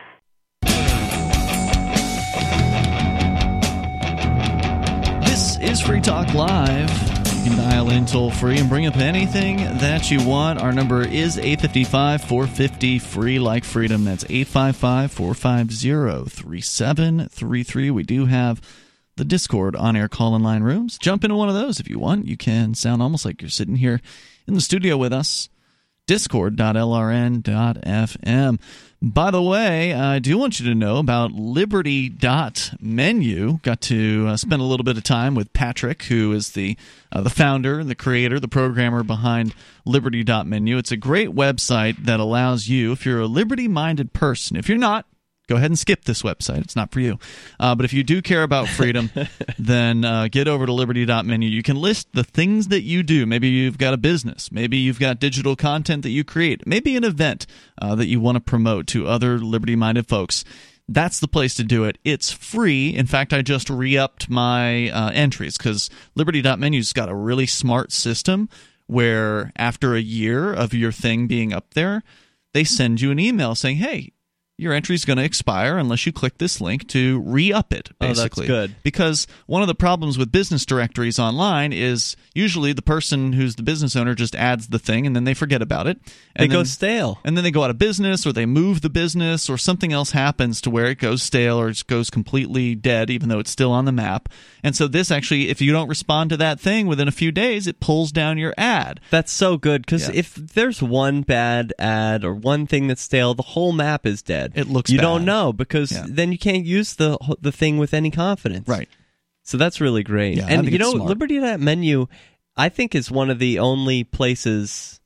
I think I'll just say it's the only place where the, it's like a social media for Liberty people. There That's used to right. be Liberty.me or something, but yeah i don't know what happened to that um, they wanted you to pay for that one i think yeah, which is cool. You Yeah. got to try things out for the market, but with the decline of Facebook and all these other places that people meet online, I'm seeing that liberty.menu is still there and like pound for pound each person is real you can connect with that's other true. people that like that you know in real life there's it's sort of a social network Yep, that's one of the nice aspects of it. Hopefully, more people will start using that aspect of the site as they start leaving Facebook. But uh, go check it out over at liberty.menu if you want. You can use code FTL on your user profile and get a Free Talk Live listener badge. We can't give you a discount because it's free to use the site. So get on over to liberty.menu. And once we know the dates for ForkFest, there will be a ForkFest event on liberty.menu. That Oh, was good. sort of the unofficial, official, or whatever, the one event that you could RSVP to where you didn't have to be on Facebook uh, to, to do that, which is pretty sweet. All right, so we continue here. Uh, we were talking about the killer in Cuba, uh, the terrorist that John McAfee apparently has made statements on his Twitter. Was it on tw- Twitter where he made these statements, uh, yes, Johnson? yeah, his official Twitter account. he got uppity. He got very mad about some people criticizing uh, Che Guevara. interesting And if you don't mind, Johnson, can you pull up his full statement again where he mentions how communism could have worked uh, if they just let it in Cuba or some nonsense Yeah, uh, sure. like so, that? So the quote from the original quote from him is: "If you call Che Guevara a terrorist, you show your ignorance and your acceptance of the U.S. government's propaganda and lies. If you have not read his diary or you know nothing of his life, then it would be best for you to keep your mouth shut on my page." Hmm. So he's you know clearly very protective of of uh, of Che here on and- his page. yeah on his, his Twitter or whatever. profile. Okay. Um, so then somebody says Che was a real hero. He fought for people and justice. And McAfee. Who says that? Uh, Bev won. Oh, okay. Someone not McAfee, yeah, and and, then and McAfee says yes, truth. And uh, you know, there's Now, who did he exterminate again or attempt to exterminate? There was gays. capitalists, Capitalists. uh, anyone who dissented with that particular regime. Mm-hmm. Um, you know, basically anyone who wasn't a Marxist. to be uh, fair, how do we know that that is true and that it's not propaganda? Um, Presumably the family members of the people who were murdered. I don't know them. We don't either. Yeah. So I mean, I can't make a positive claim one way or another. Well, of course, This the is only just way the you can story ever I make heard. right. The only way you can ever make a claim for sure is if you witnessed a thing, right? Otherwise, you just you're just Right. hearing stories from people. or I can have some credible source, but I don't well, have I, that. bet, I bet that even if you were to read the, the uh, Che's journal, that it probably confirms That he a killed lot people? of this. That he was I did just go- murdering a bunch of people that you know. Oh, I didn't like them because they weren't. Uh, they were capitalists, and capitalism's evil. I did just check it out, and you can read his diary. There's like a flash version that's um, Hmm. apparently, I guess, been scanned in or something. Came out in 2012, so you can read his actual words. It's in Spanish, but you can see You can first uh, first person. That. You use a translator and see, you know, whatever. Yeah, So the uh, somebody asked him, uh, "What are your thoughts about communism?" And McAfee replies, "I have none. Communism here in Cuba was never given a chance to reveal its potential or lack of it. If it has been strangled by the U.S. for 63 years, This I is the same this. claim, by the before you go on. This is the same claim that the socialists make about Venezuela. It's, oh, it would have been a socialist paradise if it weren't for that U.S. meddling. If it only weren't for the U.S. and uh, the government of the United States sanctions against Venezuela, it would be a wonderful paradise, a socialist paradise. I can understand that claim. I mean, how can they know? If you're someone who really believes in communism and socialism, and you think this is the best system and it would really work, and you know that the the U.S. you know empire is interfering in your local politics, then wh- how could you not say, "Oh well, you know, my thing wasn't fully tried. My Well, thing wasn't." It's a bunk claim because the claim requires if if they're going to say that the reason why communism or socialism failed is because of sanctions placed on the the country by the United States. Yeah. Which basically means the US won't, you know, won't trade with you and won't trade with others who trade with you. Yeah. It still says your government or your concept cannot function without trading with the United States. I mean, if socialism was a good idea, why shouldn't they be able to get it to work just internally within a tropical, you know, nation? I mean, they've got growing season around the year in uh, Venezuela. The the weather's very very warm. I mean, it's not a a, a tough place to live as far as you're not going to freeze to death. There's no reason they can't have incredibly productive uh, crops and all that down there, but they can't make you know economics work because Okay. socialism fails. All right, uh, that makes sense. Johnson, uh, more. So I mean, I'm just looking through all the quotes here. I mean, it's I have a quote from Che. This is a story from Yeah, uh, the the Epoch Times in an article Che Guevara, a hero or murderer. And then they give a couple quotes from folks like Mahatma Gandhi and Martin Luther King. Mahatma Gandhi, an eye for an eye leaves the whole world blind. Uh, Martin Luther King quote: Dark, "Darkness cannot drive out darkness; only light can do that. Hate cannot drive out hate; only love can do that." Uh, and then they compare that with some words from Ernesto Che Guevara. Quote, Crazy with fury, I will stain my rifle red while slaughtering any enemy that falls in my hands. My nostrils dilate while savoring the acrid odor of gunpowder and blood. With the deaths of my enemies, I prepare my being for the sacred fight and join the triumphant proletariat with a bestial howl. These are the words of Che Guevara he wrote in his famous essay, and their effect is quite different than those of the former examples. And then go on to talk more about uh, his history, but I imagine you have more to share. Yeah, I mean, I would recommend. Yikes. I would recommend people uh, look up. There's two videos that I, I've been posting because I've, I've been talking about this a little bit because I just was fired up about this today. So uh, there's one called "History versus Che Guevara," um, which is from a, a TEDx speech from Alex Gendler um, uh, that talks about like it's it's a series called "History on Trial," and it talks about basically both kind of viewpoints about uh, the history of Che Guevara. Mm. You know, it's this you know doctor became revolutionary, put Fidel into Castro, and just gradually became more and more violent, uh, killing, you know, just going on a crazy killing spree. And then, um, uh, related to that, when once you have that kind of background and, and education about the history, um, there is a clip about uh, jo- called John Stossel Communism and Cas- Capitalism, and where John Stossel talks about um, you know the Che T-shirts and people wearing these shirts and and you know why why would anyone want to honor this murderer? People who don't know, right? They don't know that he was a, a, murderer. There's some another excerpt here we can share, and I'm sure you've got more as well on Che. If you want to weigh uh, weigh in, especially if you're a fan, maybe there uh, there's somebody out there who really loves Che Guevara, and you think we've got it all wrong. The toll free number here is 855 450 free. He was just a really sweet guy who actually cared about the gays that he had killed uh, or something. It's Free Talk Live.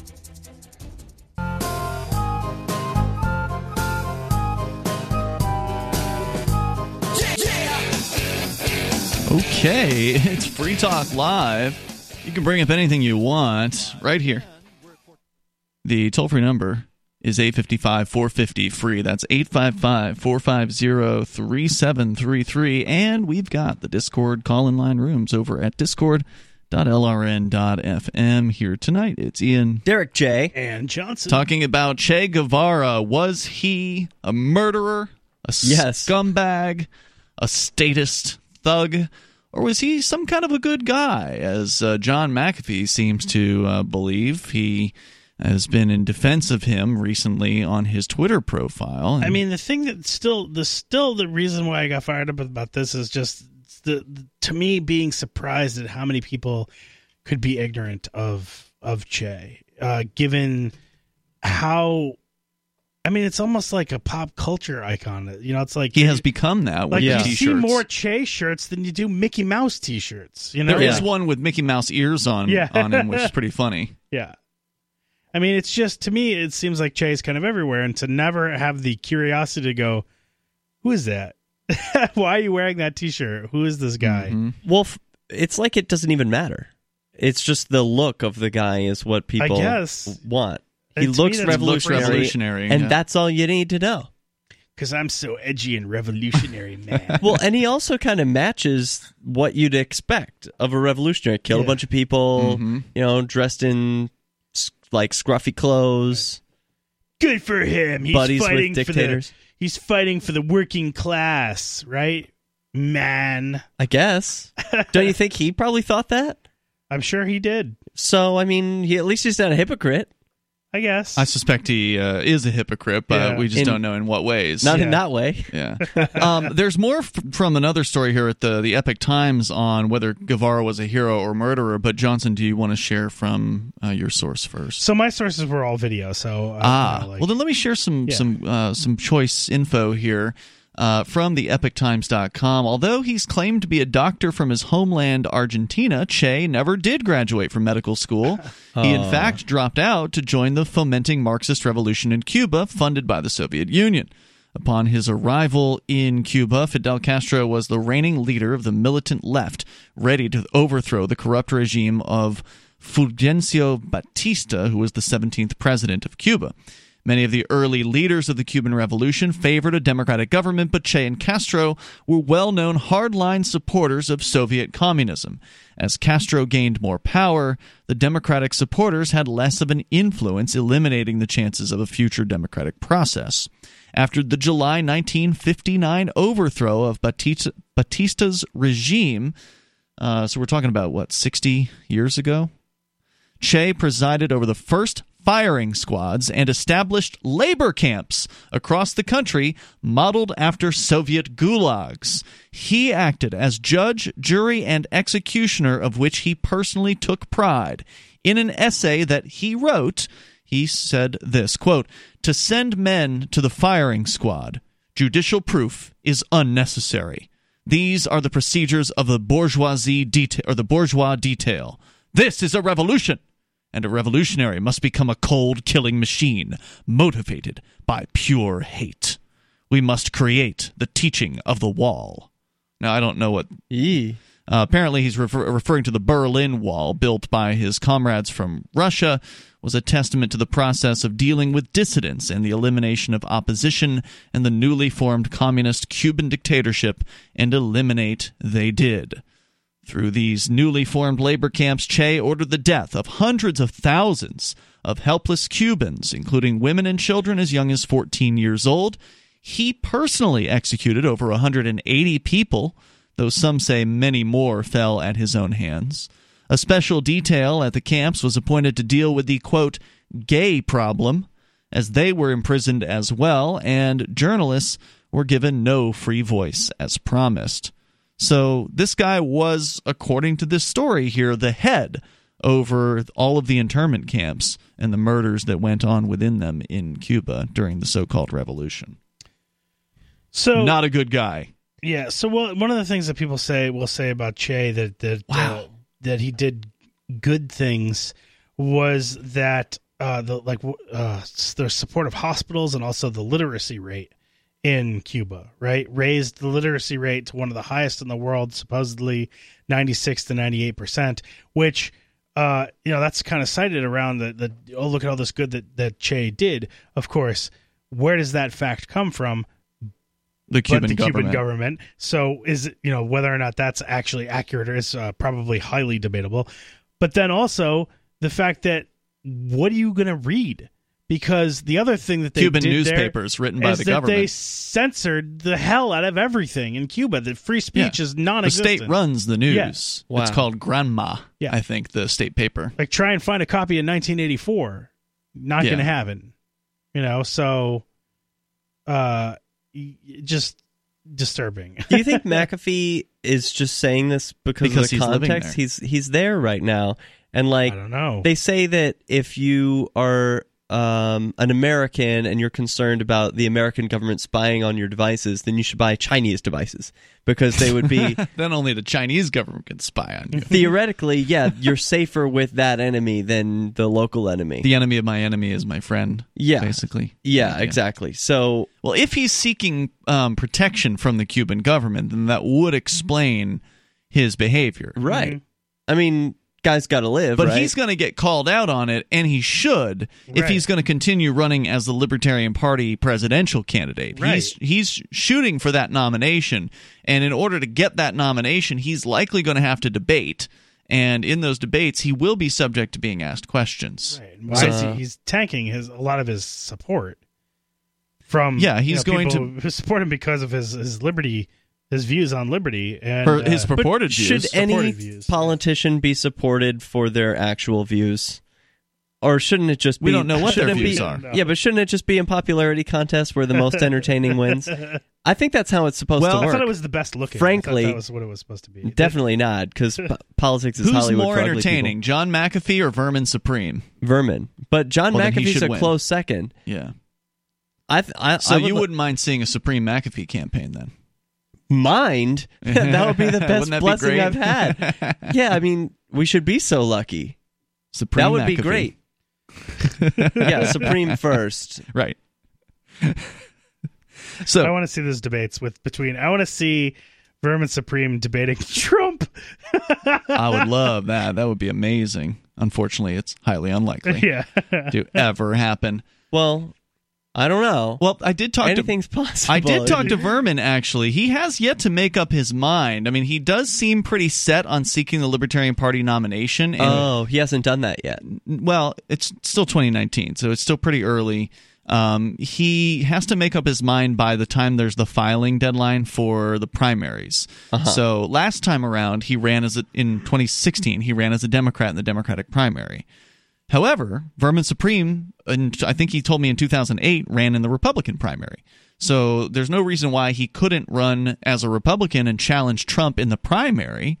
Um, Uh, that would be my wish. I, I, he would do a lot better as a Republican than as a Libertarian. I think it would be more entertaining for him to do that because he's going to be ignored as the Libertarian candidate. Nobody cares. Yeah. I don't even care about the Libertarian candidate. It's boring. It's yeah, it's usually it's the a waste of worst. time. Yeah, I want them So- to go away. But the thing is, he was able to still run as the Libertarian Party. Um, he ran in that process after failing in the Democratic primary. So I guess what he's worried about is there's certain rules in some states that restrict whether or not you can run in another party after you've Oh. already lost a primary. So he loses as a Republican, then he can't run as a Libertarian in in, those some states. states. Uh, who cares? I still think it's worth it. I think he should go for the Republican and take on Bill Weld and take on Donald Trump. If Vermin is, is still on the fence about this, then he, he needs to know that he's sorely mistaken. If he if he's mistaking the support he has among libertarians as votes that he'll get from libertarians, that's not the same thing.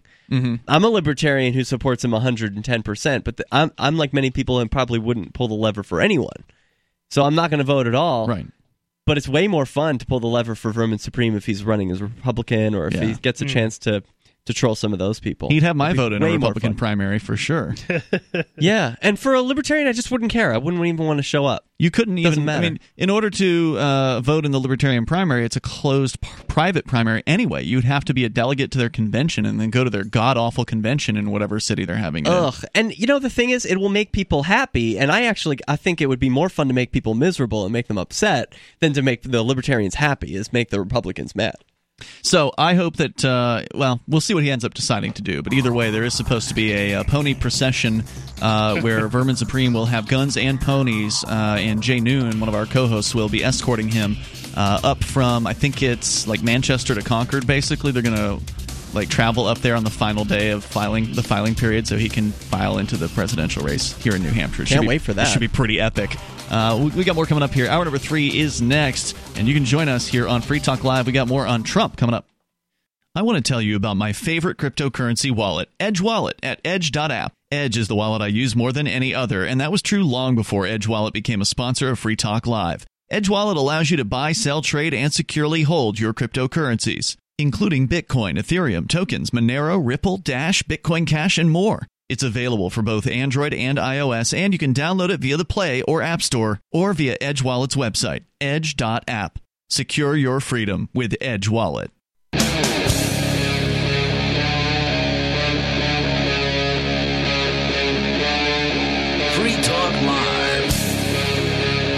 It is Free Talk Live, and we're launching into the third hour of this program. My first one back in a week.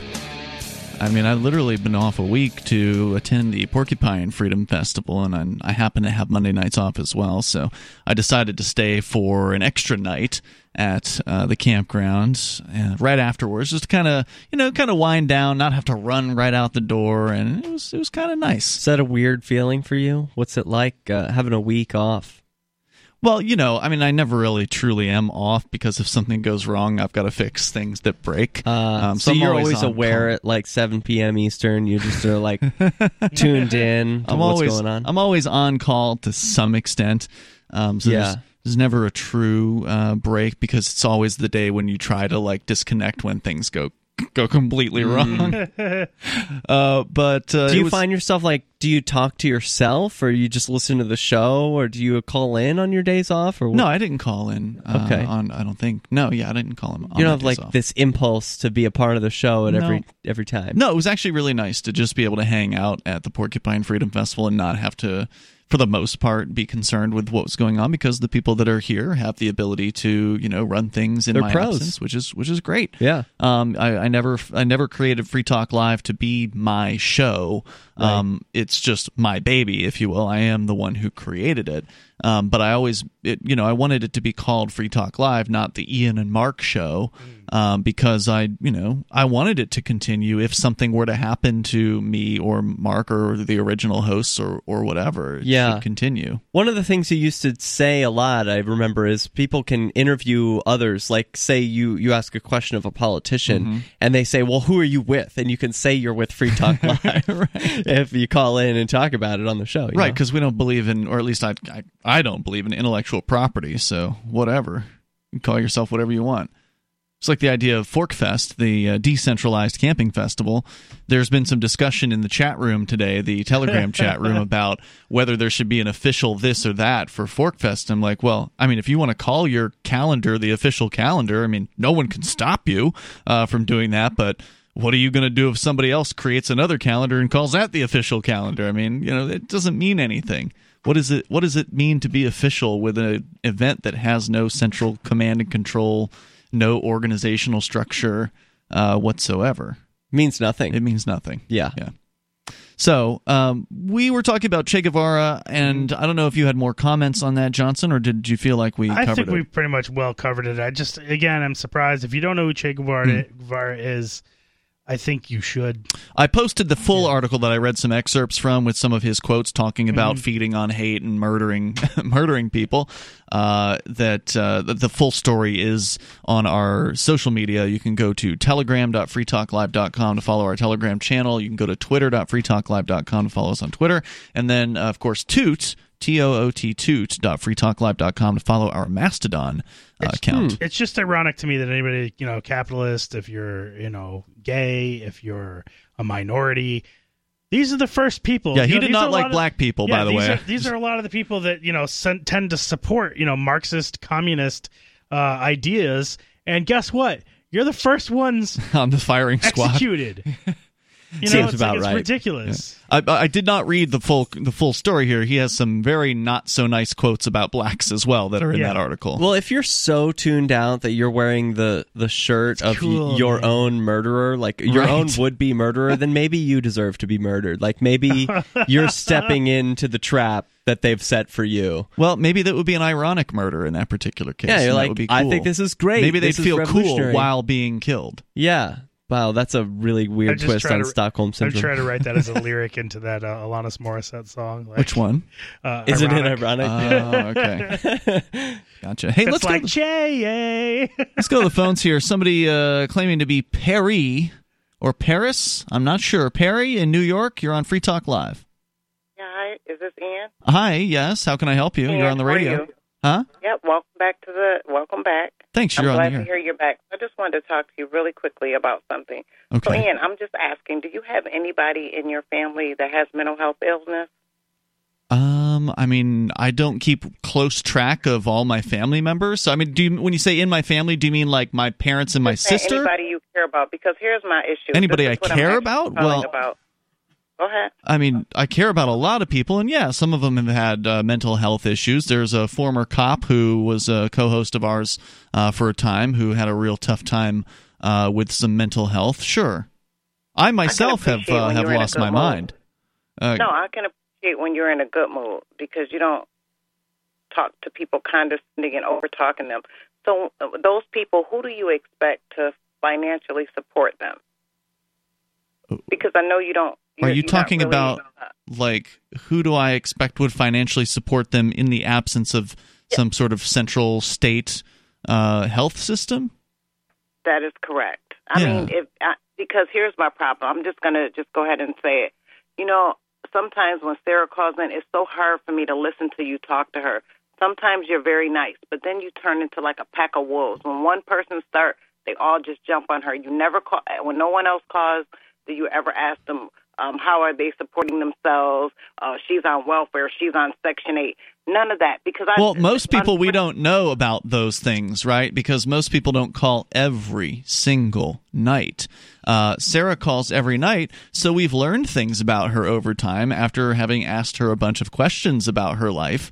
Um, because she's our most common caller. The average caller, like you, I don't know you from Adam, so I don't know anything about your life or what you believe or anything except And- for what you've just said. And Sarah understands that the charity being provided for her, unlike a lot of people who don't actually understand or grasp the concept that it is possible to have charity, right? It is possible to have uh, social programs that exist absent the influence of government threats and violence that th- there is a possibility for people to be helped and supported without using force on peaceful I people in order Yeah. to ac- accomplish I that agree. but I Sarah every day. understands this. Sarah understands this and wants day, this and I- force. wants the no, violence. I do it every and I get frustrated with people who take advantage of the system. Like I'm so turned off by it because I've been doing it for so long. It's really and I, I understand it's just a job for Do, me. do you feel like Sarah takes people- advantage of the system?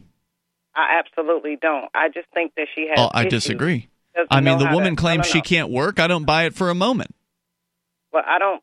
Maybe she has mental health issues. I don't That's know. the Maybe claim, but I don't buy it for a moment that she can't work. Look, I've seen the kind of people they put on the door greeter Yeah. job at Walmart. Okay, Sarah can handle, uh, you know, working behind a phone. She calls into this show. She was going to do like you know a call center kind of job. She could do that uh, from inside her own home. She could do all kinds of different things. She just doesn't want to because she doesn't have to. She can get a check from the government. She clearly would be very interested in giving a traffic report at a radio station. And I'm, I'm gonna be honest with you. There are a lot of people only because I've seen it for so long who do take advantage of the system. Yeah. I just, I, just because we don't know what her issue is, I think because I'm on this side, just listening to her, and sometimes it's her.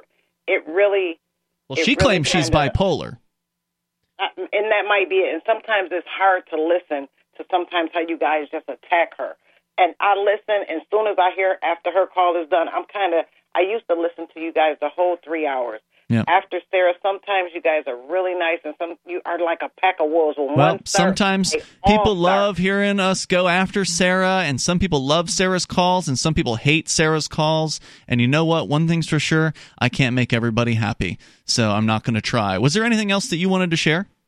No, no, no. You don't. You don't. I'm not. I'm not saying you can't make every. I'm not even saying you can't. I'm just saying that sometimes maybe you should know what people's real issues are before you start attacking them. Nobody else do you do that to but her. Oh no, no. We'll, we else. we only attack somebody generally based on whether how they're treating us. So if somebody's being hostile to us, we will usually uh, come right back at them with you know some hostility back. Um, so generally, we start out by giving everybody respect and treating everybody fairly uh, on Free Talk Live. Sarah's a different story because we have such a long history with her being a chronic caller every single night on the show. Although has she been calling the last week? I don't know. I haven't been uh, been listening. I know she couldn't call while we were at uh, Forkfest because we were recording our shows there. Um, and I but called, unfortunately. you know, we and ask tough questions, and that's different than attacking. I mean, we don't, you know, we don't call her names. We don't call her No, when stupid I or ugly. attacking, meaning being a condescending, talking to her a little de- demeaning. I, that's what I mean. And Well, I don't. was- I, you know, I understand where you're coming from, Paris, and I want to say thank you for uh, the call tonight here. And yeah, we're going to demean somebody who we think is taking advantage of the system. I can't put words into you guys' mouth. If you want to comment, you can. Coming up here in just a moment. Eight fifty five, four fifty, free. It's Free Talk Live.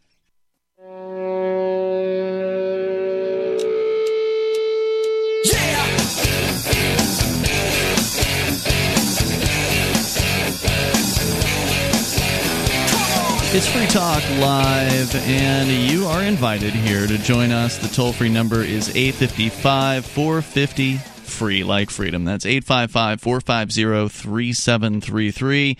Here on Free Talk Live, we're big fans of My Magic Mud. It is a great product that is now expanded far beyond the original product. Now, the original still available, of course. It's black tooth powder made of charcoalized coconut shells and bentonite clay and yet somehow putting black tooth powder on your teeth is actually clinically proven to whiten them. Seems counterintuitive, but it's true. You can pick up your My Magic Mud at actually most health food stores these days Sprouts, CVS, Natural Grocers, and even Walmart's Natural Beauty aisle. But better than that, you can just go to mymagicmud.com and save 20% by using code FTL20. That's FTL20, FTL20 at mymagicmud.com. We've been uh, on board with My Magic Mud from way back when we first met uh, the Armand family at the Porcupine Freedom Festival, where they were selling uh, this product they were making basically in their in their house. And now they've got a, a, a large factory in Texas, and they're employing a bunch of their friends Cool. and family members and it's so cool, and they do great work, uh, and it's a great product. Go check it out at mymagicmud.com. Use code FTL20 to save 20%. As we continue here, let's go to the phones and to the Discord on air call in line rooms where uh, Gene, the Christian anarchist, is on the line. Go ahead, Gene. Hello. Uh, I've called in the past about uh, climate science, so called. And I've got a new article that I just read. Uh, I'll give you the website if it's okay. Yeah, it's sure. called Real, realclimatescience.com, and it's called The Deplorable Climate Science Blog. Anyway, they go through and they show how NASA and other agencies have been manipulating the data, ma- making the charts look better. You know, you'll go back and look Better at or their worse? 27 better for them as far Okay. as climate change. Okay, you know, they're meaning try- they- claiming that. they have uh, go ahead. yeah. They have an agenda to push, and so they're modifying the actual data so that it fits their agenda. And this is something that I've noticed throughout my lifetime is that they're no longer telling us what the temperatures are. You know, when I was young, we used a mercury thermometer. You looked at the mercury, you found out what the temperature was. That's the temperature. Nowadays, they use this heat index, and that's what you hear all the time on the news. When you see those temperatures it's a 102 and you know 99 degrees and all those temperatures, they're not talking about mercury anymore. They're talking about this thing called uh, you know they're they're heat index, which they're taking into account the humidity and the wind and all that stuff. Hold on Well, now, sure, wait a minute. all that- Are you, don't- talking you about? don't like knowing how it's actually going to feel? Wait a minute. I just want to clarify something. Are you talking about what they what I've seen as the feels like temperature? So sometimes That's right. Yes. sometimes I will see the temperature and then like I think weather.com has this where they show the temperature in the, you know, mercury style like you're talking about and then it also says feels like and then they have a different yeah, uh, that's- temperature that's the heat underneath that. index. I'm imagining people started wanting that because it's popular, because it makes sense. And- you want to know how it actually is going to feel outside. Am I going to be covered in sweat, or is it going to be nice out? Well, you know, and it's nice if it's used that way, but I'm t- I'm telling you, they're taking those feels like temperatures and they're putting them on the graphs. That's comparing to historical temperatures. Ah. Historical temperatures were not feels like temperatures. Yeah, yes. And you're saying and NASA changing- you're saying NASA is doing this? Oh, they've been caught doing it. You look at the graphs Mm-hmm. that they put out several years back and Hmm. compare them to graphs that they're putting out now, and they're obviously making adjustments. You know, they're adjusting the temperatures. Yeah, you well, they're can't adjusting compare them heat up. index to a, an old like comparing That's a heat apples to index and a flat temperature doesn't make any sense whatsoever. Hey, Gene, the Christian and- anarchist, what if there was a database that contained all of the temperatures from around the world and logged it every 10 minutes and it was immutable? Well, I believe we have databases like that, and uh, those are typically just ignored. They're, the who has the that? real data is. Well, I think that there's raw data out there that you can get from the weather stations. Yeah, And well, how, how do you know that hasn't been adjusted? Like, how do you know Well, that people at NASA know. haven't gone and said, okay, we're going to change this data to make it fit our models, or, or some future organization goes back and changes it?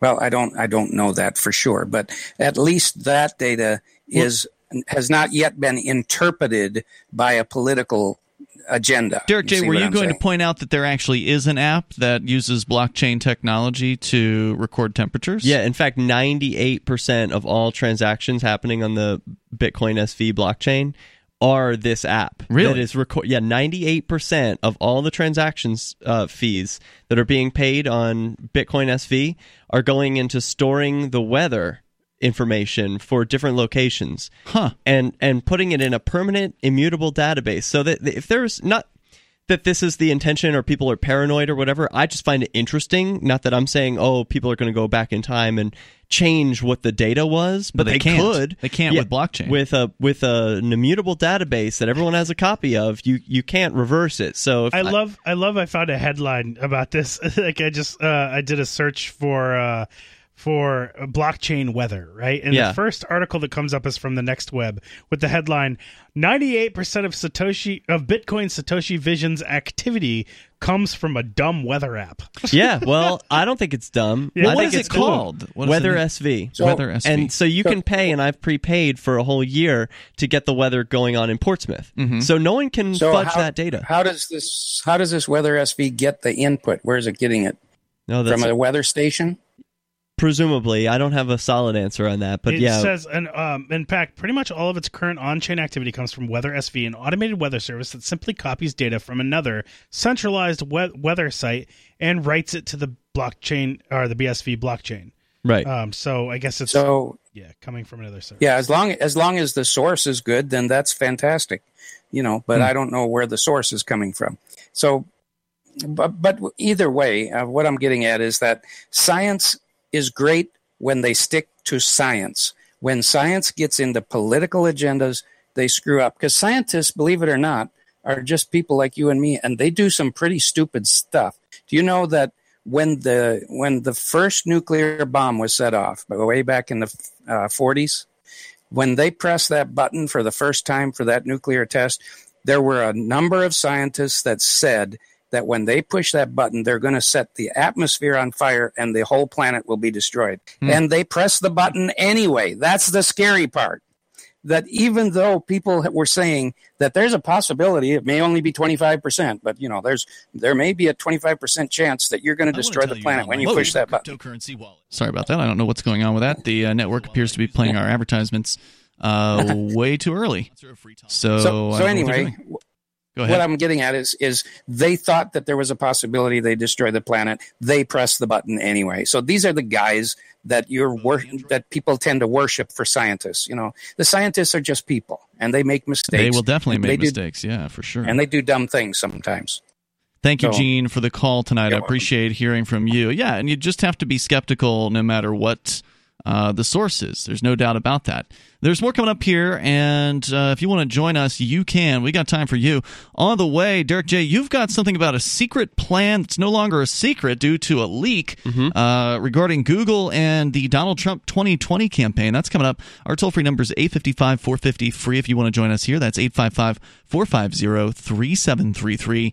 And of course, you can go online anytime over at freetalklive.com. Business owners, you want more customers? Accept cryptocurrencies. There's people all around you just waiting to spend money at your store. If only you would take it. I know, you've been waiting till someone else makes it easy. Well, good news. HelpMeTakeBitcoin.com adds Bitcoin to your point of sale, totally free. Use the same equipment you already have, now with Bitcoin. And unlike credit cards, there's no fees. Let the guys at HelpMeTakeBitcoin.com bring new customers to your store. HelpMeTakeBitcoin.com.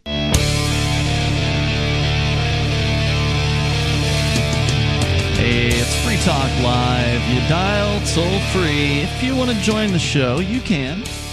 Our number here is 855 450 free like freedom. That's 855 450 3733. Uh, we've talked about Che Guevara tonight. We did uh, some kind of a level of a recap on Fork Fest and the Porcupine Freedom Festival. I posted a, a review of both of them over at freekeene.com, so be sure you check that out. Uh, when you get a chance, with you tonight, it's Ian. Derek J. And Johnson. And by the way, thanks to Bitcoin.com for being a longtime sponsor here on Free Talk Live.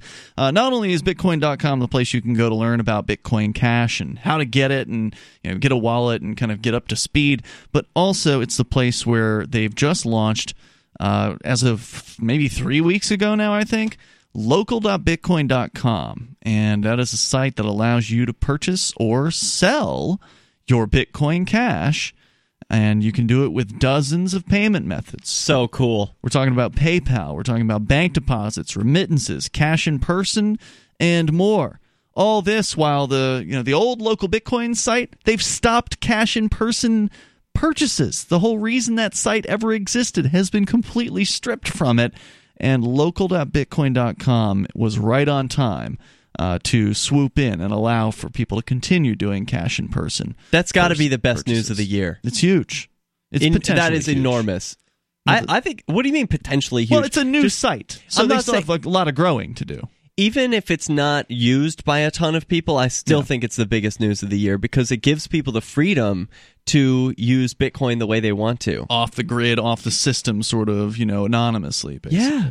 The way it should be. Right. And the other thing that you need to know about local.bitcoin.com is when you enter into a trade with another person, the messages that you have back and forth are encrypted end to end. So the site itself, their admins can't even read unless you grant them permission. Because you can't. if there's like a, let's say there's a dispute with Yeah. the trade and you need an arbitrator to come in. You can grant the arbitrator permission to read the, the messages, but by default, nobody can read your messages with the exception of the, the traders. That is in so trade. great. The best thing Bitcoin.com has done. It's it's a big thing, and like I said, it has the potential to get much bigger. So get started by going over to local.bitcoin.com. You can sign up there. Their fees are low. They don't hold your coin on the site, so Right. it's non-custodial, which means you're still in control of your money. And that also means they don't have to do the, the annoying, what they call know your customer requirements, where the, all these other sites demand identification. They need to know where you're from, see your passport, all this stuff. You don't have to do that with local.bitcoin.com. Now, some individual sellers may have requirements about finding out who you are. Like Sure. if you're going to buy from me, Sorry, I need to see your ID. I've been scammed enough times to know better uh, than that. But the site itself is not collecting that information, which is Beautiful. awesome. So check it out at local.bitcoin.com as They- we continue. They It's- did every little thing correct with that website. It's a great launch. I mean, there were some bugs, of course, at the launch, and, and they've been very responsive to their Telegram chat. People have been giving them feedback about, you know, oh, this works really well, or this could be better. well, they launched And- it early without, um, you know, before it was active, so they could Sure. get some of that worked out. I think it's been great. Yeah, I've used it actually uh, on a couple of occasions to both purchase and I did finally get a sale uh, on the site over. I think it was during the Porcupine Freedom Festival as well. Mm.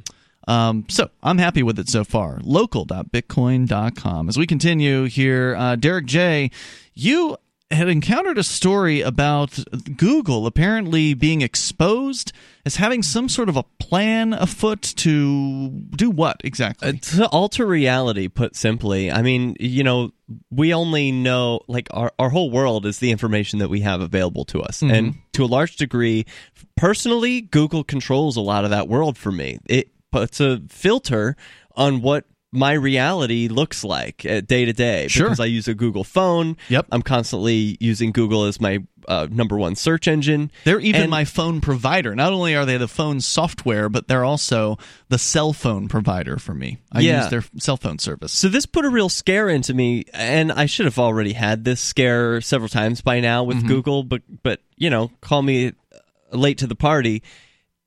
Google seems to be intentionally altering reality for people, and well, they and used this to have what- a "Don't be evil" catch or tagline, but they got rid of that. really that Yeah, was like an to be- official thing. That used to be their that? slogan. They officially got rid Don't be evil, and then they got rid of that. It's a well, strange it's weird because like psychologically, what I have learned is if you have a negative in Mm-hmm. a phrase that you're you're saying to yourself, your brain doesn't internalize the negative part; it only receives the the positive. Uh, I've heard that section too. of that. Uh, Mhm. whether that's true or not, Yeah. that would mean that their phrase is "be evil." so maybe it's for the best that they got They rid got of rid that of it? phrase. Yeah, but maybe.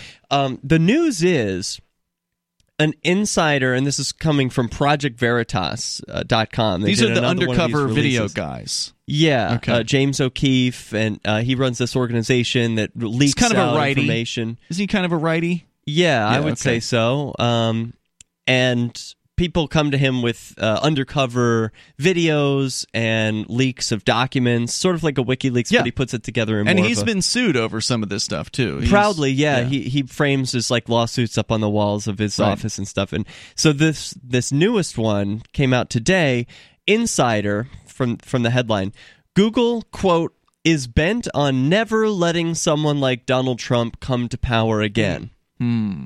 and that's that's a quote from the, the person in the video google head And this is someone who works at Google. yeah, her her um her title is head of responsible innovation.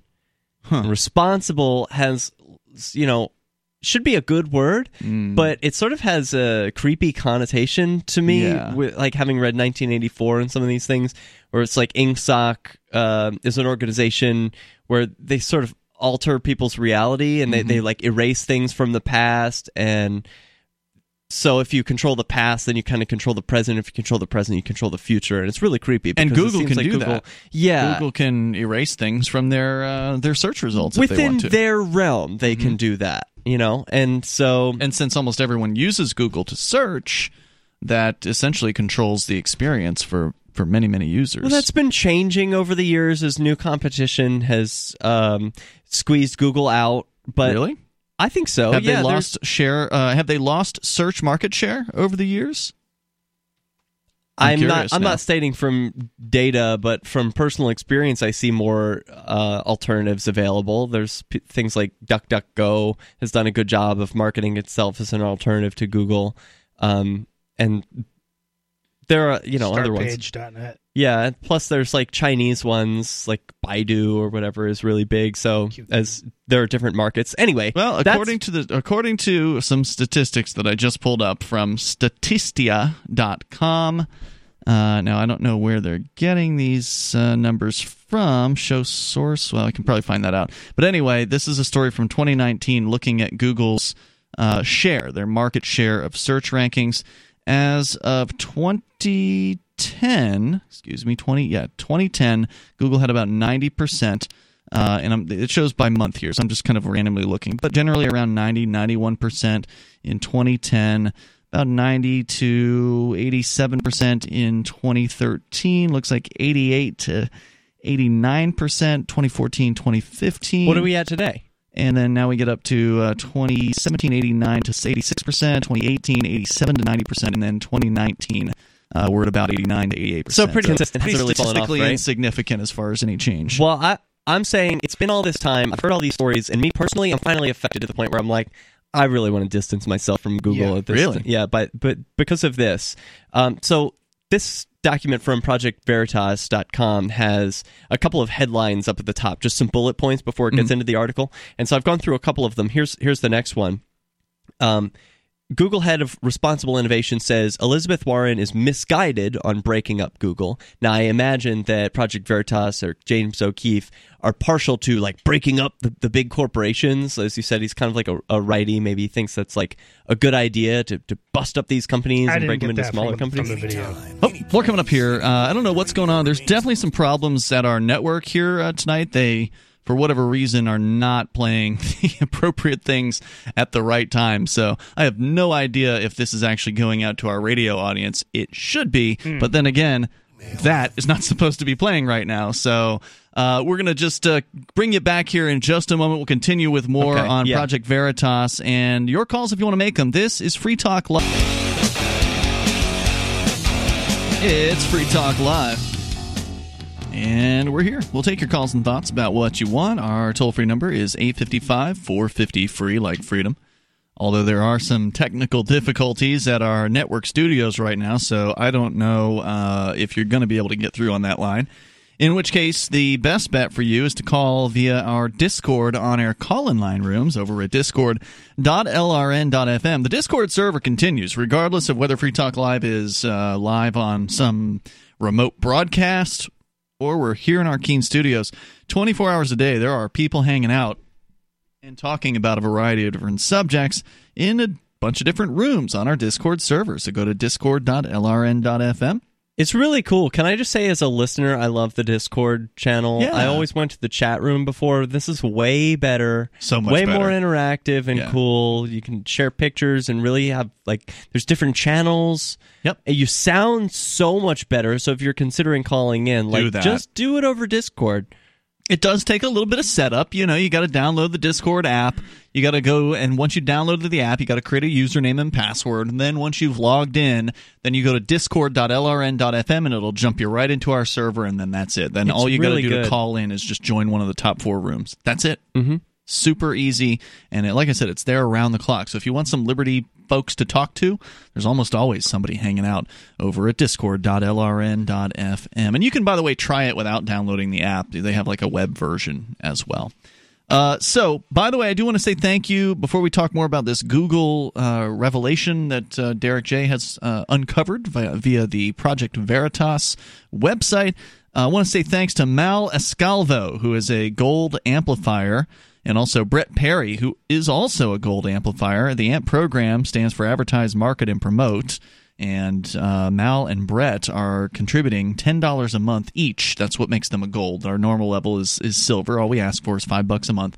If you appreciate what we do here and you want to help Free Talk Live get on more radio stations around the country, we're on over 200 stations now, and thanks to listeners like you becoming Free Talk Live amplifiers and getting some of the cool perks and bonuses that you get as an amplifier over at amp.freetalklive.com. You can sign up with PayPal, you can use credit cards, and you can also, of course, use Bitcoin BTC over at ampamp.freetalklive.com. We sure do appreciate it. It's amp.freetalklive.com. Derek J, tell me more about uh, the what's been revealed here. Some executive at Google has been caught on video saying what? Yeah, here's the bottom line that there's an executive at Google who was caught on video saying that Google can prevent Donald Trump coming to power again.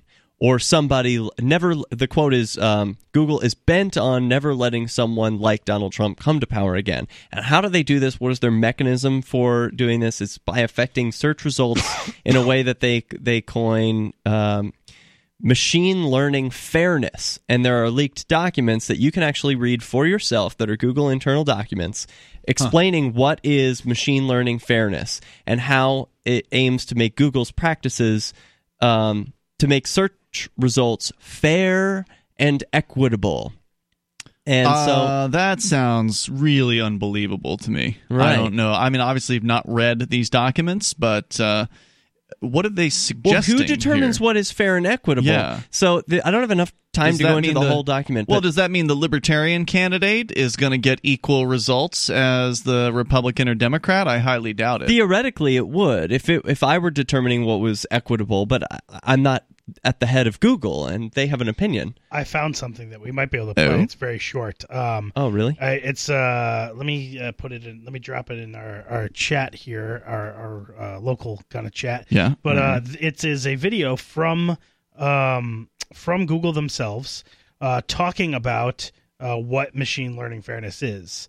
So it's like a little two minute kind of. Um, Have you previewed this? Do you know what we're about to hear? I have No, not, but I it's doubt from they're gonna drop the F-bomb. Well, I'm not concerned about that. it's an overview, but they're not going to. Close to. your eyes and picture a shoe. Okay, did anyone picture this? and they show a shoe This? and a different How one, about this? and a lady's shoe. We may not even know why, but each of us is biased toward one shoe over the others. Now imagine Okay. that you're trying to teach a computer to recognize a shoe. You may end up exposing it to your own bias. That's how bias happens in machine learning. Whoa, But first, what are they doing? I don't know what they're doing. That Well, it's used operator in a lot of technology problems. we use today. Machine learning helps us get from place to place, gives us suggestions, translates stuff, even understands what you say to it. How does it work? With traditional programming, people hand code the solution to a problem, step by step. With machine learning, computers learn the solution by finding patterns in data. So it's easy to think there's no human bias in that. But just because something is based on data doesn't automatically make it neutral. Well, because they're being programmed by humans, number one. Right. So there's that. Um, machine learning, by the way, we've talked about recently on Free Talk Live under the context of the deep fakes, Mhm. where Yeah. people are making fake videos based on inputs. That in now now they're getting so good they can use one photograph of somebody, and uh, and that can be used. So like. The Right. portrait of Mona Lisa was turned Right. into a, a deep fake where That's she's totally awesome. animated. It's amazing. Let's go on though with this. Google has their own definition that I can read to you here that gives a, a real example. I mean, this is their propaganda, but this Yeah. this what I've got is their internal memo. So Okay. this is what they explain to their own people as Mm. what this is about. All right, let's hear that. So, um, i- if a representation, this is what they ask themselves before answering the question. If a representation is factually accurate, can it still be algorithmic unfairness? Yes, Google says. For example, imagine that a Google image query for CEOs shows predominantly men. Even if it were factually accurate representation of the world, Right. it would be algorithmic unfairness because it would reinforce a stereotype about the role of women in leadership positions. So telling the truth is unfair. Yeah, and it saying. seems like what they're saying in this internal memo is exactly the opposite of what they're talking about here, where they're like, oh, well, humans are the ones coding in the unfairness. Hmm. Well, yeah, now you're going. Back and admitting- coding in unfairness. They're admitting to doing it. You're doing exactly what you said is a problem. well, they're claiming it's fair, but we're saying it's not the truth. I just want the most accurate want the representation of the world. Yeah, Mhm. not like this rose colored, okay, well, we're going to put in 50% women. Okay, now we're going to put in uh, 13% black. And, and if you're in this country, it's like, how about just give us the straight truth and I'll sort it for myself? You don't need to. Hmm. Rearrange the world because you f- you fear you're reinforcing some stereotype, and this is what gets weird in the context of an election. Like they want to affect the outcome of elections by changing the results that people see. So, for example, they uh, they have a screenshot of the leaker takes a screenshot of women can, and then it the pre-fills what the Mhm. results should be, and it's vote, do it. Do anything. Women can be drafted. Women can fly. Mm, And then the men can have babies. Men can get pregnant. Men can have periods. Men can have babies now. Men can cook. Men can think about nothing. Not as Okay, so empowering. really different Yeah. uh, results. And since you know that they're changing what the outcomes of these results are supposed to be to make the world in their image the way they Mhm. want it to be, um, it makes me not want to use their service at all because now I know that I'm not getting the, the straight truth. Here's another one Donald Trump emails, ton of results. Hillary Clinton emails, zero results. Mm-hmm. Uh, how could that be? You know, people are searching Hillary Clinton emails. Yeah. That's a search topic. These were some of the examples that we saw during the election, where during the 2016 election, there were like the Hillary emails was an example that you could find it on Yahoo, uh, but it wasn't coming up as like the suggested search on Google, and it just seemed unbelievable. So, so it goes into this woman. Her name is Jen Gennai, by the way, and sh- the head of Responsible Innovation. She says that they're they're going to have this like one source of truth, and so this is the truth to Google, and then anything that conflicts with that, fake news, and it Hmm. gets sorted out. So That's I mean, look at the problem here, where there is Right. literally a ministry of truth, and Yeah. people who are determining what is true and what is not, and this is a legitimate oh well, don't and worry, then- Derek J. The government's going to break up Google, so all the problems will be solved. Well, she thinks that that would be a bad idea because small companies can't can't do it. I mean, I'm not interested in breaking up Google. No. Let them continue doing what they're doing. idea. It's a bad idea to break them up. I It's agree. Mm-hmm. fine. They can do this. I just want to know about it. What are you going to use instead? Yahoo? I like DuckDuckGo. I think but it was don't created. they source from Google, or am I wrong about that? No, okay. I think they're a search engine that was created basically with the intention of retaining people's privacy.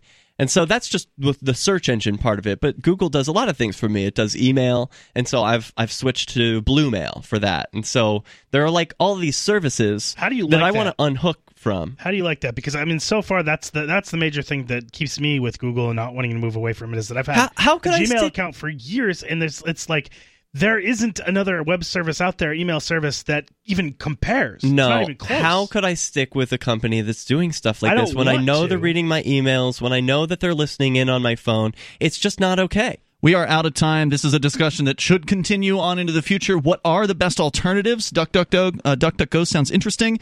Uh, it's worth learning more about. Take your time to do that. This has been Free Talk Live. We'll see you tomorrow. I'm crazy about My Magic Mud. This is the most important oral care product created this millennium, and I'm not kidding. We all have different opinions on politics and issues, but we all have mouths. And I want yours to be as clean as possible, with teeth as bright as they were meant to be. I will never be without My Magic Mud. It's a little surprising, but man, does it work. If you only listen to one thing I say ever, go to mymagicmud.com and get 20% off with code FTL. mymagicmud.com, code FTL.